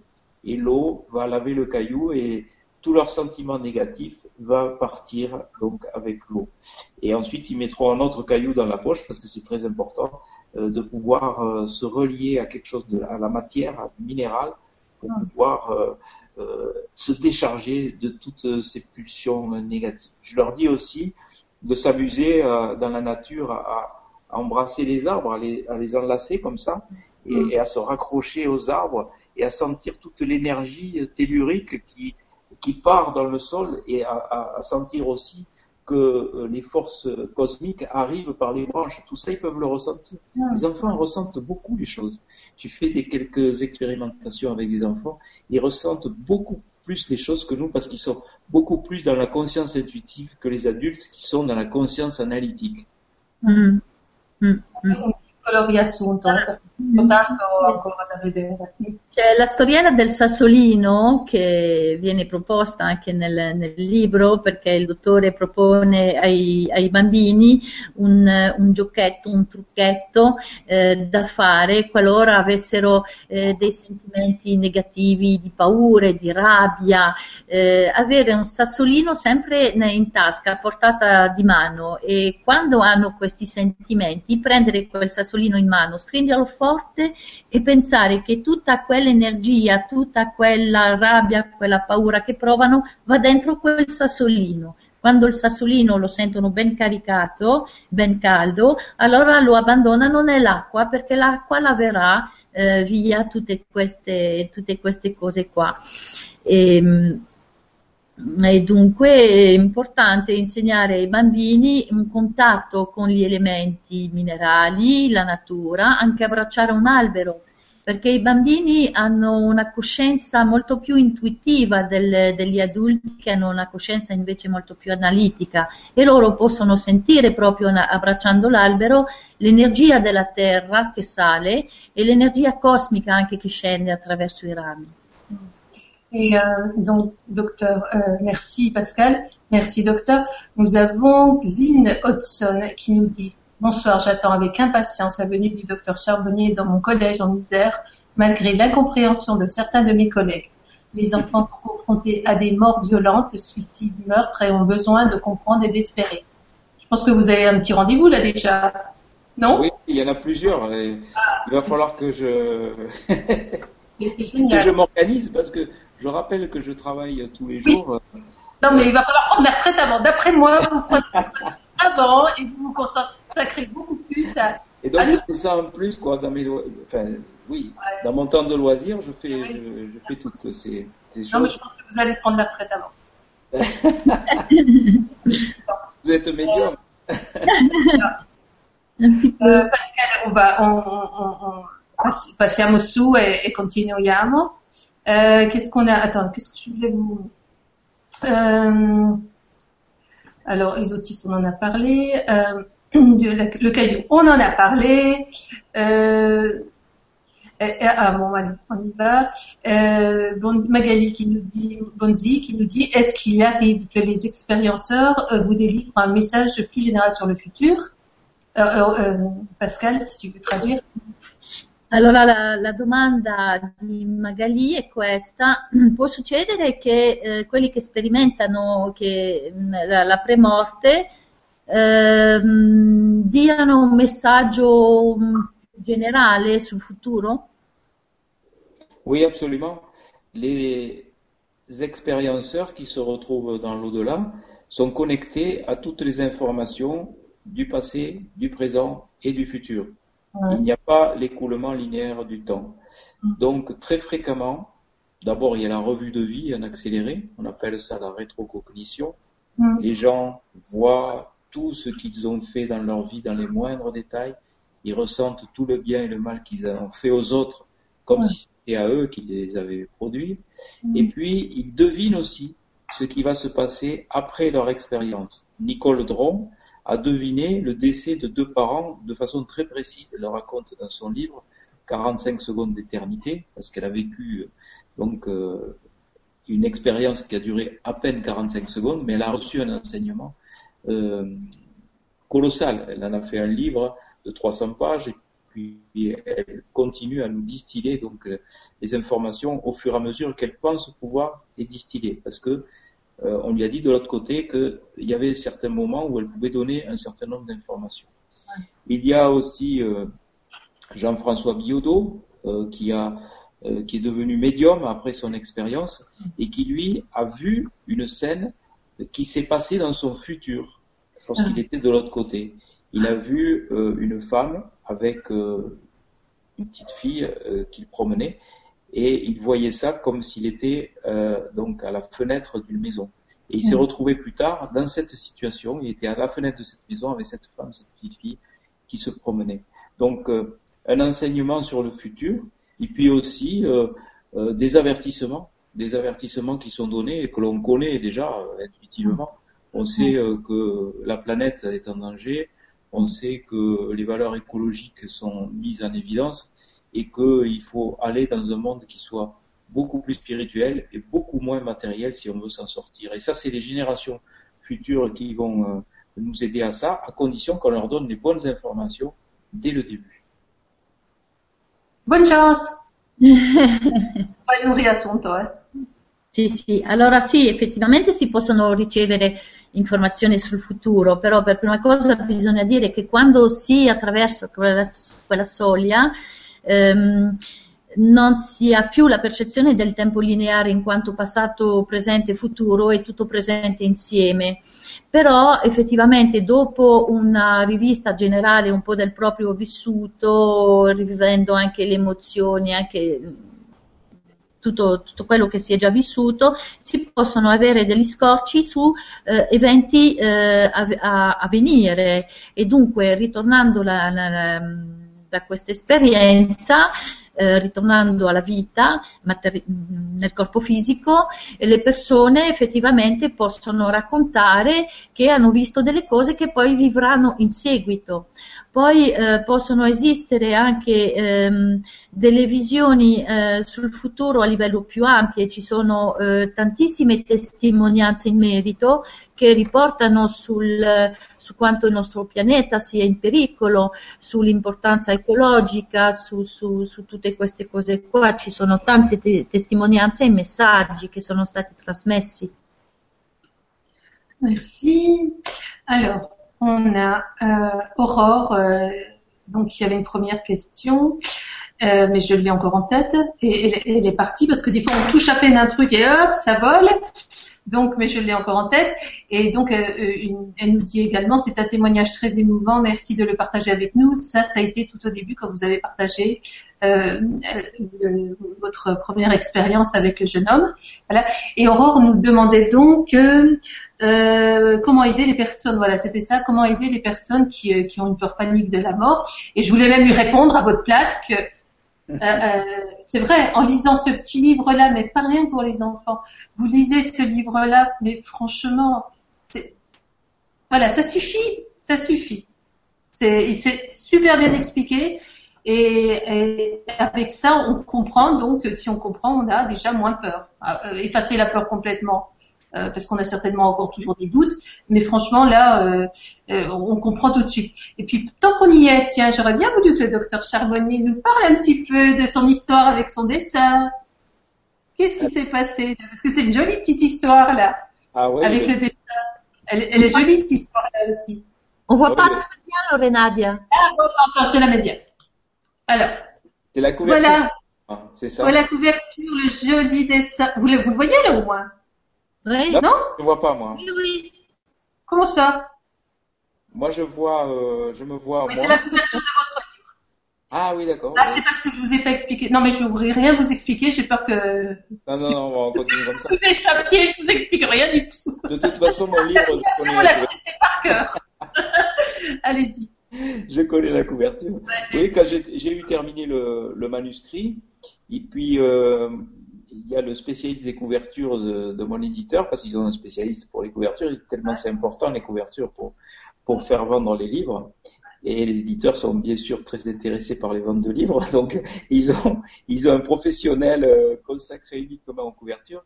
Il me téléphone, il me dit euh, Ah, euh, docteur, on a trouvé une couverture super pour votre livre, tout le monde est, vraiment ravi de cette couverture, elle est magnifique.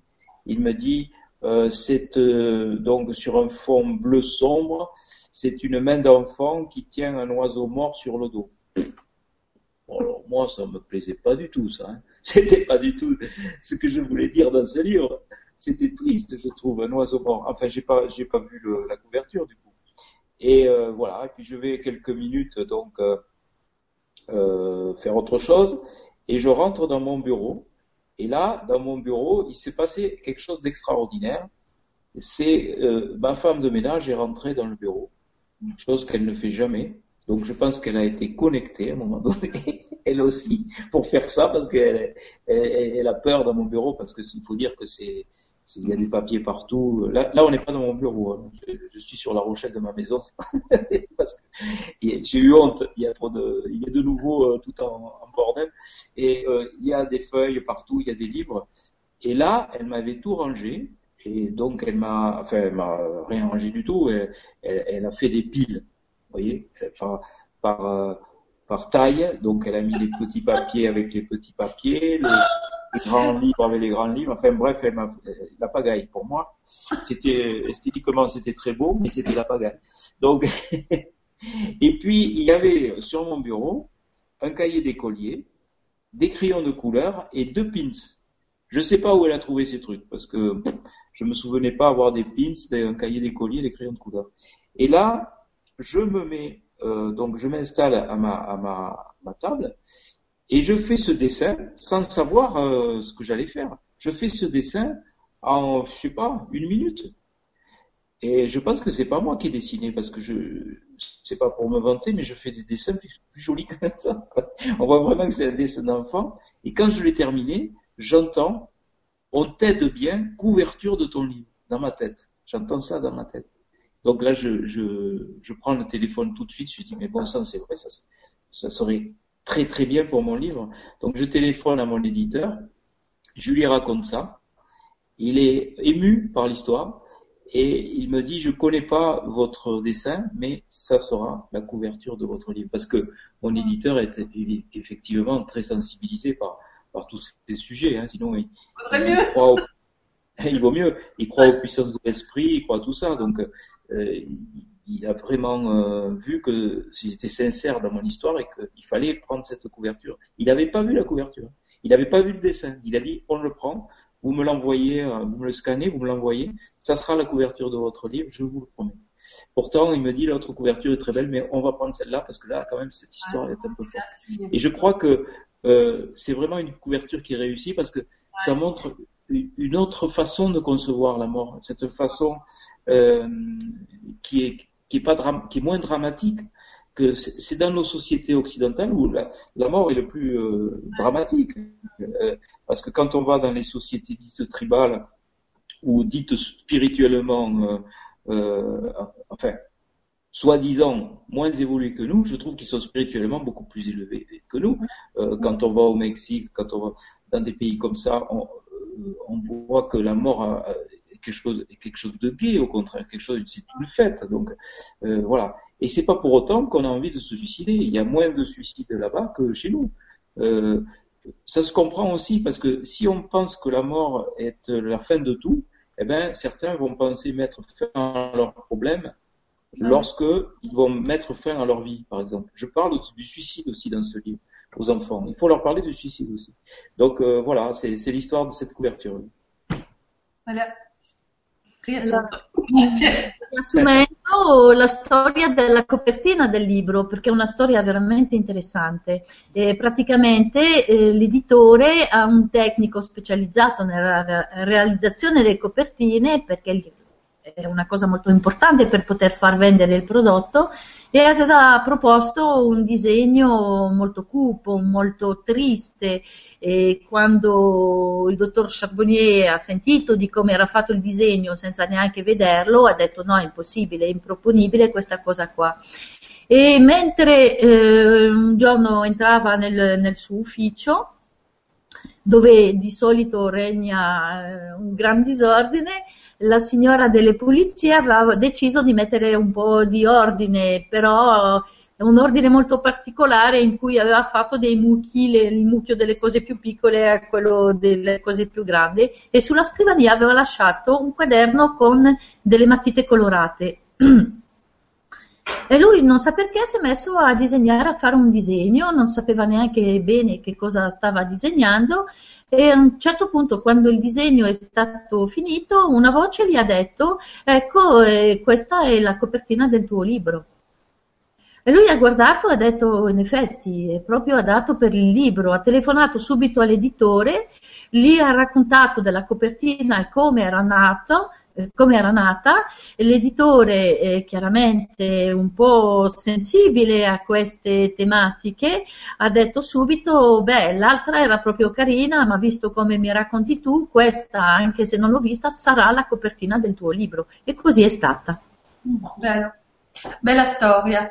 On a euh, Nathalie Tricot que vous avez, qu'on a eu tout à l'heure et qui doit être, je pense que c'est une étudiante en médecine. Et ce, alors, donc, qui nous dit, Euh, est-ce donc l'échange de vie, d'amour, de partage qui permet de réinitialiser des connexions qui sont censées ne plus être là? Alzheimer, coma, autisme. Un chercheur d'un CHU m'avait mentionné ce fait en me parlant du sens du toucher. Euh, Pascal, elle va... Oui, sarebbe dunque eh, lo scambio di vita, d'amore, di condivisione che permetterebbe di, eh, di connettere, di rimettere eh, in moto delle connessioni che non dovrebbe più esserci, come nel caso dell'Alzheimer, del coma, eccetera. Un ricercatore di un centro ospedaliero universitario mi aveva accennato questo fatto parlandomi del senso del, del, del, del toccare, del tocco. Oui, je suis convaincu que les personnes qui sont dans le coma, qui sont Alzheimer, euh, l'esprit de ces personnes est capable de percevoir l'amour que l'on va leur donner. Et ce n'est pas parce qu'ils ne l'expriment pas dans leur corps mmh. qu'il faut croire qu'ils sont inconscients. 5% mmh. des personnes qui reviennent de coma ont eu une expérience en disant qu'ils avaient perçu les visites qui leur étaient données. Ils ont pu décrire l'habillement des personnes qui étaient là. Ils ont pu décrire quelquefois ce qui se passait dans une salle d'attente. Je suis convaincu qu'il n'y a pas 5% de ces expériences, il y a 100% des expériences comme ça. Seulement, dès le réveil, la conscience analytique censure toutes les informations et on ne se souvient de rien. C'est la même chose pendant toutes les nuits, pendant nos sommeils physiologiques. On censure nos rêves dès le réveil. On censure les expériences qu'il y a dans les comas. On censure les expériences qu'il y a dans l'anesthésie générale. On censure les expériences qu'il y a dans les arrêts cardiaques. 18% des personnes seulement se souviennent de ce qui s'est passé. 65% chez les enfants. 65% des personnes, des enfants qui ont vécu des arrêts cardiaques ont une, une expérience. Tout ça parce que la conscience analytique des enfants est beaucoup plus faible que celle des adultes. Donc, plus la conscience analytique est élevée et plus la censure va être importante. Merci beaucoup. Merci beaucoup, docteur. Sicuramente è convinto, ah, è convinto che eh, sia proprio così perché eh, molte delle persone che sono tornate hanno potuto parlare delle visite che hanno ricevuto, hanno potuto descrivere come erano vestite alcune persone, descrivere cosa succedeva anche in sala d'attesa. Ehm, eh, sicuramente ehm, ehm, ho perso un po' il filo, Loredania. Ah, bah, euh, je suis en train de regarder les questions. Ah, no, no, lo riprendo adesso. Ehm, ah, moi je, je peux pas t'aider là, franchement. Sì, eh, praticamente poche persone allora, si hanno testimonianze di queste cose qua che rappresentano un, una piccola percentuale perché eh, in realtà eh, le persone che sentono, eh, anche se il corpo fisico è lì immobile e non manifesta eh, ciò che stanno sentendo, provando, comunque lo, lo vedono, lo risentono e le testimonianze, se sono poche, eh, anche se tutti hanno queste esperienze, è perché al risveglio eh, subentra una censura da parte della coscienza analitica. È interessante fare il confronto tra, adu- tra gli adulti, la percentuale negli adulti e nei bambini, che negli adulti sarà dell'ordine del 18%, mentre nei bambini è del 65%, proprio perché loro non hanno ancora sviluppato quella coscienza analitica che c'è nell'adulto. Mm. Però succede anche eh, quando si sogna. Euh, merci Pascal, merci docteur Charbonnier. Euh, on a deux questions sur l'association la, Infinitude, donc je pense que vous connaissez peut-être. Oui. On a voilà, d'accord. Blancarin, Blancarin, voilà. famille Blancarin, qui font un travail remarquable. D'accord. On a Elodie, donc il nous dit bonsoir, je voudrais poser une question suite à l'expérience que vous avez faite à faire intervenir un médium, lors, une médium lors d'une anesthésie générale. Pensez-vous un jour faire appel à l'association Infinitude ou une personne qui pratique la TCI euh, Pascal. C'est quoi la TCI Pardon? Ah, le, le, La technique euh, instrumentale euh, TCI. Transcommunication instrumentale. Trans, voilà, transcommunication instrumentale. Instrumentale, d'accord. Ça serait intéressant, moi j'aimerais bien faire ça, oui. Ah, ben, vous allez faire des heureux là, parce qu'il y en a des heureuses, il y en a plusieurs qui, qui demandent. Attends, allora, parce... Dato che ehm, ha già fatto l'esperienza di fare intervenire una medium durante un'anestesia anestesia generale, eh, potrebbe un giorno magari chiedere a un'associazione che si chiama Infinitudine che si occupa un po' di queste cose qua, oppure una persona che pratica la transcomunicazione eh, interpersonale? No, eh, strumentale. Strumentale. Uh, strumentale. Transcomunicazione strumentale. Ouais. Oui, oui. Euh, je pense que ça serait très intéressant effectivement de faire euh, des recherches avec la transcommunication instrumentale, puisque peut-être euh, il faut rappeler ce que c'est, c'est euh, enregistrer donc sur des bandes sonores des euh, énergies vibratoires qui se traduisent en voix, en message, avec des fréquences hertziennes qui n'ont rien à voir avec les fréquences vocales, qui sont beaucoup plus élevées. Mais pourtant, on a des reconnaissances vocales euh, qui ont été étudiées en laboratoire, euh, des voix enregistrées du défunt avec les voix qui sont perçues sur ces, sur ces bandes. Donc ça serait intéressant effectivement de savoir si on ne peut pas se connecter à la conscience intuitive de la personne anesthésiée ou à celle de la personne dans le coma. On pourrait imaginer aussi qu'on puisse faire un travail avec les Alzheimer. C'est un petit peu comme les, les comateux. Euh, la conscience intuitive est, déjà euh, sur un autre plan. Et peut-être qu'on pourrait faire euh, des recherches avec la TCI sur les gens qui sont en Alzheimer pour voir si on n'arrive pas à percevoir des messages de ces personnes qui sont déjà un peu parties. Il y a d'autres personnes, personnes qui nous parlent aussi, des personnes autistes qui demandent la même chose. Oui. Donc Alzheimer, autiste, voilà et commun. Il y a tout un, champ d'investigation possible avec cette, cette nouvelle modélisation de la conscience euh, extracérébrale. Ouais. Cette sorte d'iCloud qui serait uh-huh. euh, donc perçue à la fois par des euh, euh, moyens physiques, mais aussi par des moyens médiumniques. Donc ça serait tout à fait dans la même logique. Et peut-être que dans le futur, euh, on va développer la TCI et il y aura euh, euh, comme un moniteur branché sur la personne et, et par exemple comateuse et, qui est dans le coma et, et puis on, on saura ce qu'elle pense, ce qu'elle dit. Hein? Ça serait génial.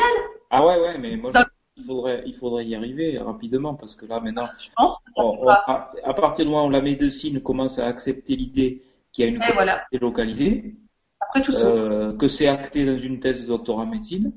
Bon, après, ça devient euh, de la recherche fondamentale. C'est pas la recherche appliquée, bien sûr, mais c'est la recherche fondamentale.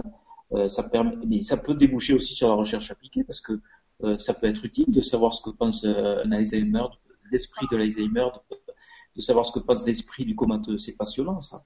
Et, vous, et vos dix prochaines années, vous pouvez pas aller passer à faire ça? Ça serait génial. Ça développerait un peu le, oui, mais vous savez que là, c'est très difficile euh, actuellement. Donc, je travaille avec un avocat spécialisé dans le droit de santé pour explorer la, la conscience comateux parce que on met en place des protocoles parce qu'on peut pas faire n'importe quoi aussi et on peut pas fouiller la conscience euh, d'une personne sans son consentement. Donc, il faut faire comme pour le don d'organes finalement, c'est-à-dire qu'on fait, on désigne la personne de confiance et puis c'est elle qui remplit les, les autorisations pour faire ces recherches.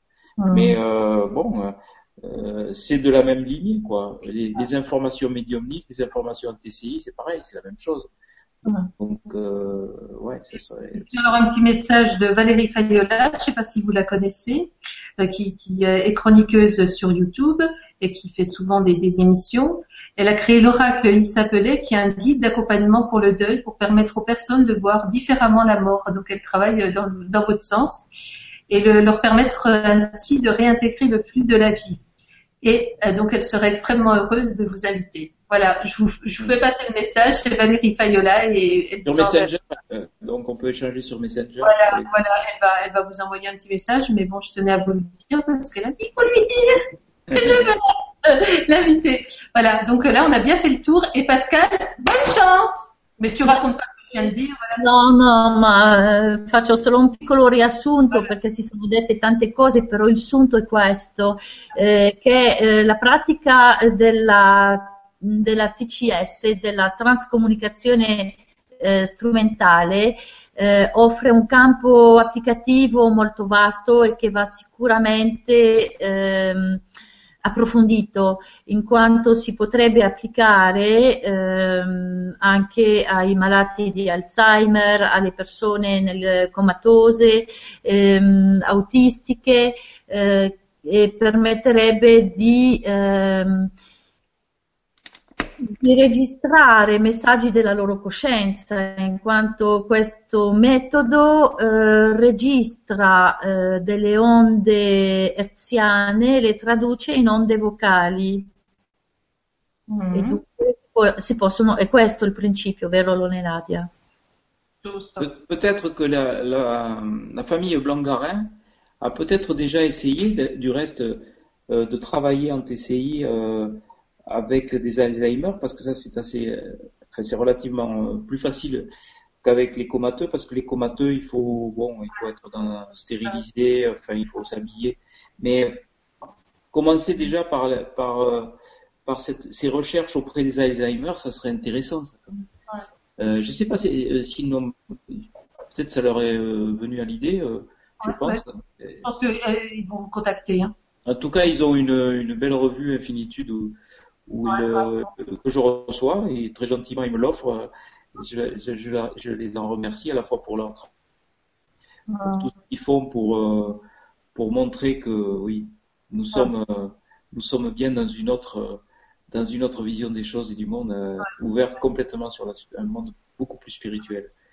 Et c'est c'est c'est bien la TCI parce que c'est à la fois du concret, quoi. C'est c'est euh, bon, c'est scientifique, ce sont des bandes enregistrées, donc c'est à la fois de la matière et puis c'est à la fois du spirituel. Donc c'est une bonne une bonne façon de faire la liaison entre le monde spirituel et le monde matériel la je trouve.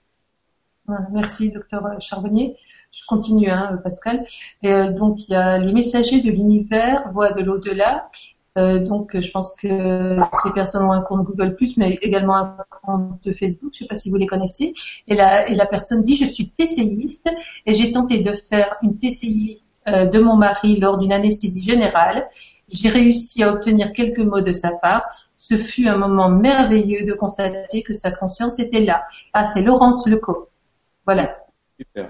Et, bien sûr, à son réveil, il va se souvenir de rien parce que sa conscience analytique lui permettra de se souvenir qu'il a délivré des messages. Et euh, ce qui se passe avec les médiums d'ailleurs. Et ça, c'est très intéressant, hein. c'est passionnant. C'est tout un champ d'investigation qui s'ouvre devant nous. Ah oui, c'est merveilleux.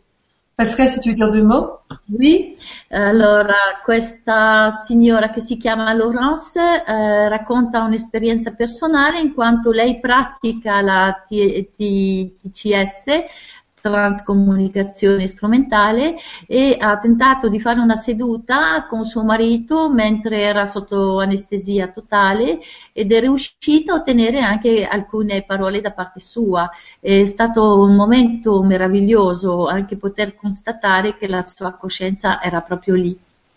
E c'è proprio tutto un mondo da, da, da sperimentare con questa tecnica. Voilà, donc toujours Sì, è un ponte tra il materiale, perché sono, sono, sono nastri registrati, eh, che registrano comunque eh, frequenze, onde emesse eh, dallo spirito, dalla coscienza. Mm. È un ponte tra materiale e spirito. Ouais. Merci Pascal. Euh, toujours de Laurence Lecourt, je ne sais pas si vous la connaissez pas en fait. Hein Euh, elle dit donc euh, je suis essayiste et Monique et Jacques me connaissent. Je sais pas si ça va vous donner des indications. Oui, oui, oui. ça va lui, voilà. Et puis elle, elle dit quelque part qu'elle est à votre disposition. Euh, euh, euh je me mets à la disposition du docteur pour la TCI. Voilà.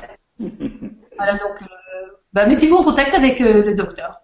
Voilà. voilà c'est super, c'est génial. alors après, qu'est-ce qu'on a? Alors, euh, la, euh, Mireille, euh, qu'on a déjà eu tout à l'heure, nous dit la conscience délocalisée serait-elle le grand moi, notre vrai moi? Pascal, tu traduis s'il te plaît La coscienza delocalizzata sarebbe la, il nostro sé, il, il nostro vero sé Ah oui, moi je... Alors après, c'est une question de vocabulaire. Hein. On hmm. peut se picaner sur le vocabulaire. Mais je, oui, je pense que le véritable esprit, euh, celui qu'on représente, c'est celui-là, c'est la conscience intuitive, c'est cette expansion de conscience. Et euh, nous, on, on, a trop l'impression que nous sommes ce corps et on est très malheureux parce que quand on pense qu'on est que de la matière, on est très malheureux de vieillir, on est très malheureux, et on essaye de cacher la vieillesse, on essaye de alors que l'esprit, lui, qu'il habite, il grandit au fur et à mesure qu'il euh, il vieillit.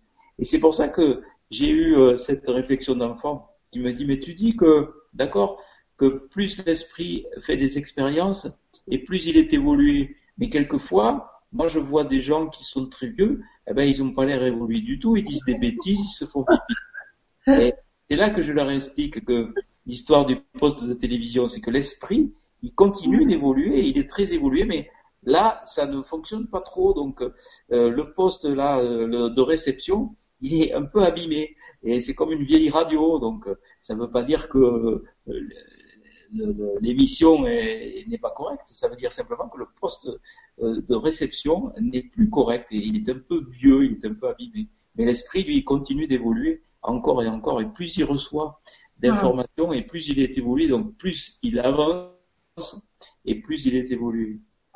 Merci, docteur. Sì, chiamarlo in un modo o nell'altro è alla fine solo una questione di vocabolario e comunque lo spirito che siamo incarnato in questo corpo cresce attraverso le esperienze vissute e dunque man mano che si va avanti nell'età lui, il nostro spirito che, che siamo in realtà cresce sempre di più. E un bambino una volta ha detto però non è mica vero perché io vedo eh, delle persone anziane che dicono a volte delle stupide, eh, stupidaggini che magari si fanno la pipì addosso e non mi sembra che sia tanto evoluto e invece il dottore risponde eh, che è proprio importante insegnare ai bambini perché proprio attraverso l'immagine del televisore eh, spiega che eh, il recettore non funziona più bene ma lo spirito c'è e continua la sua evoluzione. Ça correspond bien d'ailleurs euh, à ce que donnent les messages en TCI ou en médiumnité. Quand l'esprit se trouve de l'autre côté, il mm. dit souvent, euh, il nous fait savoir que euh, à la fin de sa vie, il avait plus toute sa tête. Euh, mais de l'autre côté, la maladie n'existe pas. Sono esperienze che sono anche riportate dalla mediumnità o da quelli che praticano il, la TCS, eh, perché lo spirito dice che a un certo punto della sua vita eh, la mente non funzionava più bene, ma la coscienza, la, la, la, lo spirito andava avanti e non ci sono più questi problemi eh, al, nell'aldilà. Super. Merci Pascal. Merci. Merci docteur. Alors, on a Camille Charon qui nous dit avec un médecin comme le docteur Charbonnier, on peut formuler l'espoir pour les années à venir que la mort ne soit plus appréhendée de la même façon, mais avec beaucoup plus de sérénité et d'humanité. Voilà. Merci. J'espère. Et après, donc, je continue, hein, Pascal. Euh, euh, ah ben toujours Camille, voilà, qui nous dit moi aussi j'ai assisté à plusieurs de vos conférences et vidéos et je vous trouve vraiment différent et ouvert par rapport à la grande majorité du corps médical actuel. C'est bien. Allez, je vous ai dit que vous avez des fans. Oui, mais ça va changer. C'est de vous allez voir. Vous aurez en plus, en plus de fans. oui, c'est vrai qu'il y a de plus en plus de, médecins qui se réveillent. Et là, j'aurais voulu quand même que tout le monde le, voit l'adresse sur euh, donc de Salocine. Sur Facebook, voici le jeune docteur en médecine qui a fait sa thèse sur les NDE avec notre, voilà, avec euh, pour directeur. Qui fait des, euh, qui fait des conférences lui-même sur ce sujet, sur les expériences de mort provisoire. Vous voyez, que la relève est là. ah, ben, vous pouvez lui dire que moi je suis ok, il hein, n'y a pas de souci. Ah, ben, et donc, je, oui, oui, je vous donnerai son. Voilà, je l'ai sur Facebook là justement. Euh, euh, ça le signe nous donne son Facebook, donc euh, c'est super. Prenez-le sur Facebook parce que là c'est la relève, c'est génial et moi je suis, il n'y a aucun souci, il peut venir. Hein. Parce que c'est euh, vraiment encourager ces personnes. Olivier Chambon qu'il vous faut interviewer. Qui Olivier ça Chambon. Olivier ah, Chambon. il, est, il est dans les il est dans les oui, oui. C'est le, le, le, le, psychiatre qui a préfacé ce livre. Oui, et il a écrit lui-même. Ah, il a préfacé en plus. Voilà, oui. Non, il mais a même écrit un livre sur, pour destiner aux enfants aussi, qui est très très bien. On l'a écrit pratiquement en même temps. Voilà, vous pouvez lui, euh, vous pouvez lui dire, de toute façon, il est sur la liste. Hein. ah oui, oui. voilà, il n'y a pas de souci. Vous pouvez lui dire. Et puis, euh, j'aimerais bien aussi inviter ce, ce, ce, ce jeune homme, hein, François oui. Euh, voilà, vous voulez est tout jeune médecin installé et qui a fait un travail de trois ans remarquable sur ce sujet, en démontrant que euh, l'expérience n'était pas due à une hallucination euh, due à des psychotropes ou à, ou à, des passés psychiatriques, puisque dans sa série, euh, il n'y en avait aucun qui avait pris des psychotropes ou des ou, qui avait des passés psychiatriques. Donc, voilà. un très bon travail pendant trois ans. Tu peux dire deux, deux trois mots Par contre, les conférenciers ah, puisque puisqu'on parle de, de l'Italie, euh, je, je, serai en conférence en Italie au mois de juin. Ah, bah, c'est pour le dire. Voilà, mais je vous le dis. D'accord. au mois de juin, alors on trouve, on trouve le, le renseignement, j'ai pas exactement les, les dates exactes, je sais que c'est en juin en Italie, et vous le trouverez sur mon site www.charbonnier avec un seul N, Et là, il y a toutes les, vous cliquez sur conférence, il y a tous, les lieux, les dates.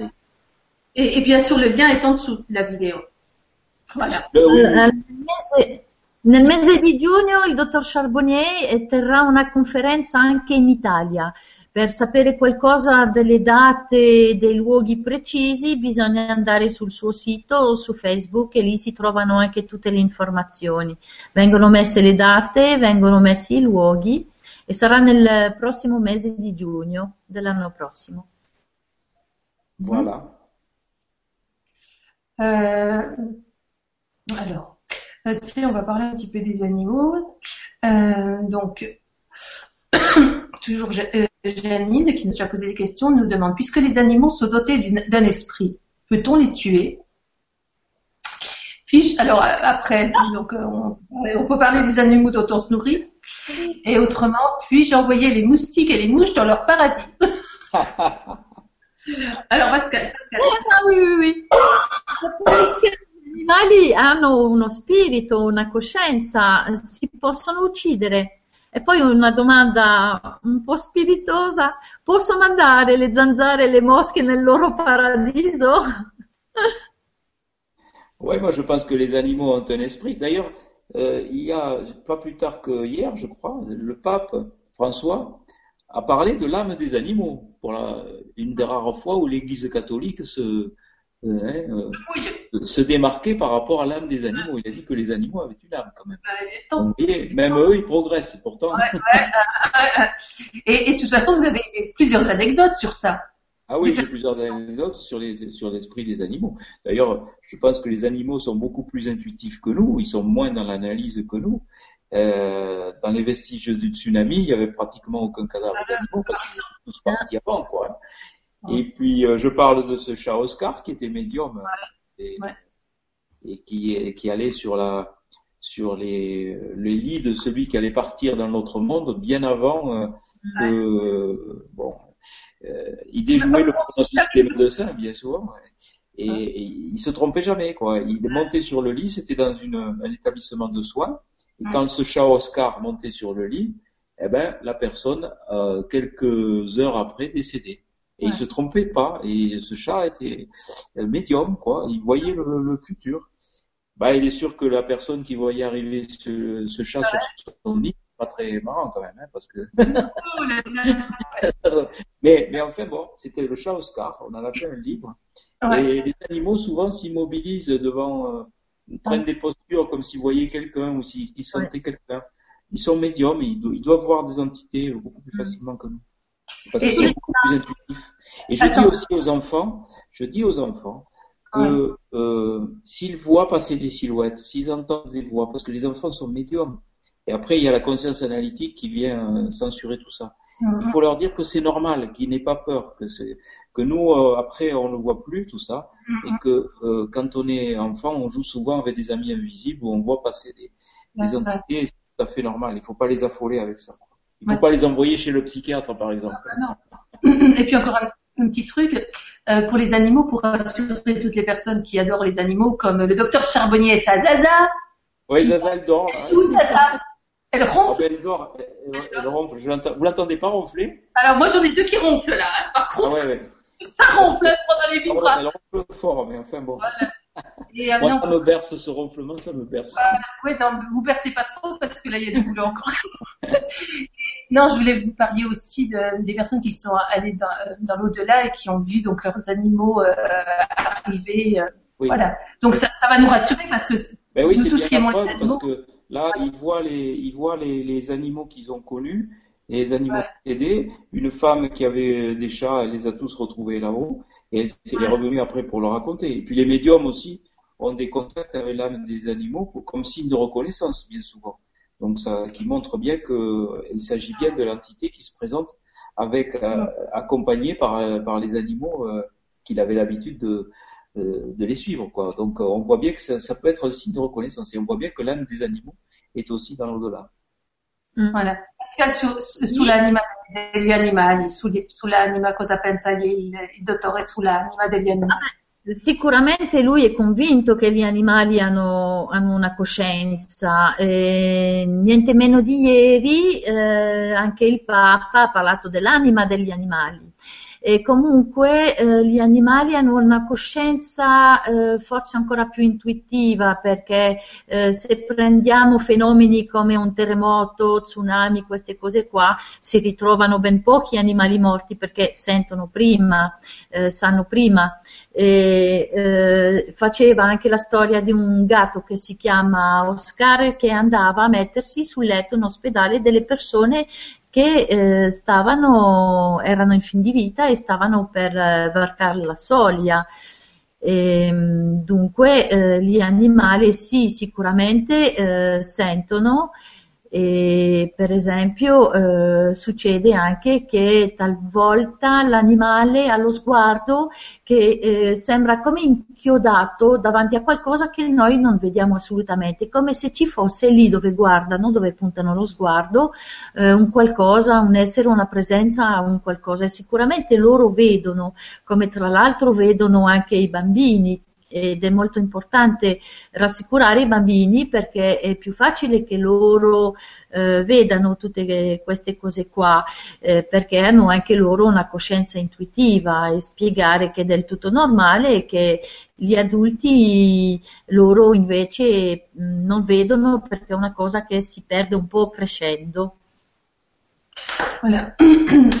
On va pas. Euh, le docteur Charbonnier, je suis sûr qu'il travaille demain. Nous, on travaille eh oui. Et, et, et vous à 6 heures du matin, il faut que voilà, je voilà. bloc euh, de bonheur. Alors, euh, ce qu'on va faire, euh, ça, euh, vous donner une petite conclusion, ou alors moi j'avais pensé aussi à la petite histoire, euh, à la petite histoire du, du tonton. Euh, attends, attends, attends, attends, attends, comment il s'appelle votre tonton? Le tonton, tonton Gaston. Avec son aigle, je trouve que c'était sympa. Et par contre, on a encore des questions. Bien sûr, on en aura toujours à vous poser. Donc, vous êtes le bienvenu, docteur Charbonnier, quand vous voulez. Merci. Vous tenez la porte, vous êtes ouverte. Bah, écoutez, c'est très sympathique et puis je suis très heureux d'être avec vous. Euh, surtout le travail de, que fait Pascal, là, c'est formidable parce que c'est très pénible hein, de faire ça. Ouais. Merci, bravo, merci beaucoup. Alors, on va, on va terminer avec la petite histoire. La petite histoire de Tonton Gaston Ouais. okay. eh ben, Tonton Gaston, c'était le un des rares adultes qui, qui répondait à mes questions euh, existentielles sur la vie, la mort. Et lui, il me racontait des histoires de fantômes. Parce que il me, il me disait pas que parce qu'avec cette histoire de cimetière là, euh, j'avais peur du noir. Parce que j'avais peur de me retrouver dans la tombe en attendant d'être jugé au jugement dernier. Alors on m'a allumé une veilleuse.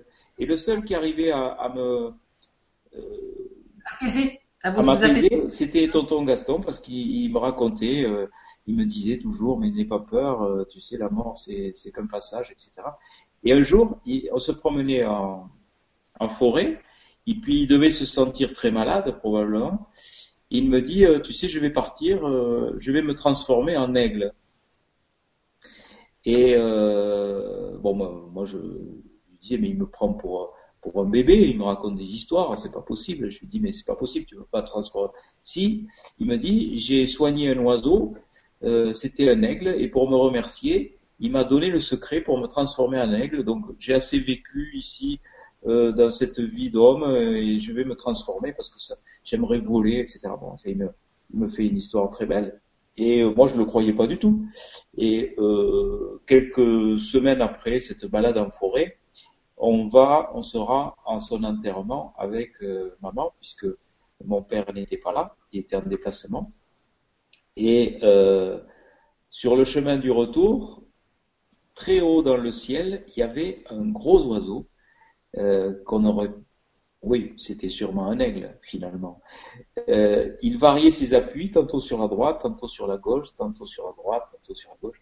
Il faisait des huit, parce qu'il m'avait dit, parce que je lui avais demandé, mais comment, comment je saurais que tu as réussi? Il m'a dit, mais je te ferai un signe, je ferai des huit dans le ciel.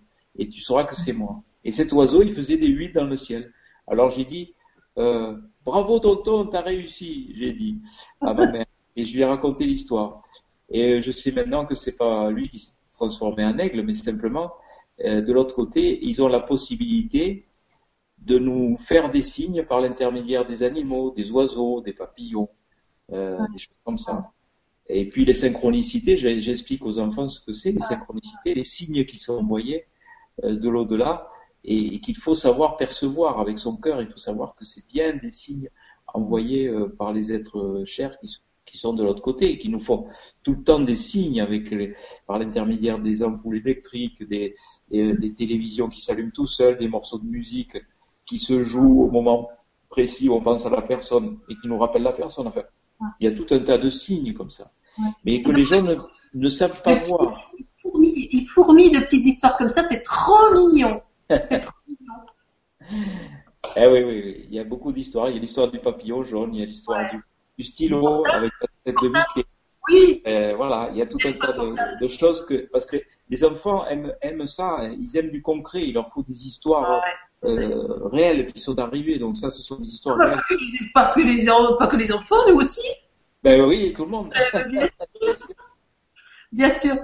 Eh, se puoi fare un piccolo riassunto, Pascal. Sì, eh, adesso ci ha raccontato la storia di Tonton Gaston che tradotto in italiano significherebbe zio Gastone, che è un suo zio che praticamente era l'unico a dargli qualche spiegazione, qualche risposta sulle sue domande esistenziali riguardo alla vita alla morte e eh, un giorno eh, gli aveva spiegato, sicuramente mh, sa, era malato e sapeva di dover andarsene, e gli ha spiegato una volta durante una passeggiata che lui eh, stava per trasformarsi in un'aquila lui non lo ha creduto e lo zio ha continuato a dirgli sì sì perché una volta io ho curato un'aquila e per ringraziarmi mi ha rivelato il segreto per trasformarmi in aquila. E adesso io sono un po' stufo di questa vita e vorrei conoscere qualcos'altro e mi piacerebbe molto librarmi così nel cielo e volare e così penso di trasformarmi in aquila e dunque poi eh, lo zio è deceduto e durante il funerale in cimitero con la mamma ha notato un uccello molto grande nel cielo che avrebbe potuto essere un'aquila e che si spostava da destra a sinistra, da sinistra a destra descrivendo eh, come, come, come il, un otto nel cielo e in effetti allo zio lui aveva chiesto ma eh, come potrò riconoscere che l'aquila che, te, che tu sarai, sarai diventato? Ah, eh, io ti farò ehm, farò, disegnerò degli otto nel cielo. Lui dice ora che sicuramente quell'uccello non era suo zio, però eh, i defunti eh, dall'altra parte, da, nella, dall'aldilà, hanno la possibilità di eh, comunicare con gli animali per trasmetterci dei messaggi eh, eh, o, o sincronicità alle quali bisogna eh, essere molto attenti aprire proprio il, pro, il proprio cuore per poterli captare. E in questo libro ci sono molte altre storielle perché il messaggio che vuole dare ai bambini è soprattutto attraverso le storielle, perché i bambini hanno bisogno di queste storielle, loro vogliono queste storie, eh, possibilmente anche vere. Oh. Voilà, bah, c'était super, on a adoré. Et, et, bienvenue quand vous voulez. Et donc du coup, vous êtes passé en Italie et là, euh, vous allez pouvoir avoir un support pour, euh, pour votre euh, stage. C'est non, c'est des conférences en juin. Conférences, oui. Conférence, oui, c'est un colloque en fait sur les les expériences de mort provisoire. Et il y aura beaucoup euh, d'autres intervenants. Je ne serai pas tout seul, mais je vous laisse découvrir sur le site. Oui, on regardera sur le site. Et donc le lien est toujours en dessous de la vidéo. Merci beaucoup, docteur Charbonnier. Gros bisous à Zaza. Merci à vous tous. merci. Au revoir, merci beaucoup. Au revoir. Au revoir, au revoir à tous. Bisous à tous.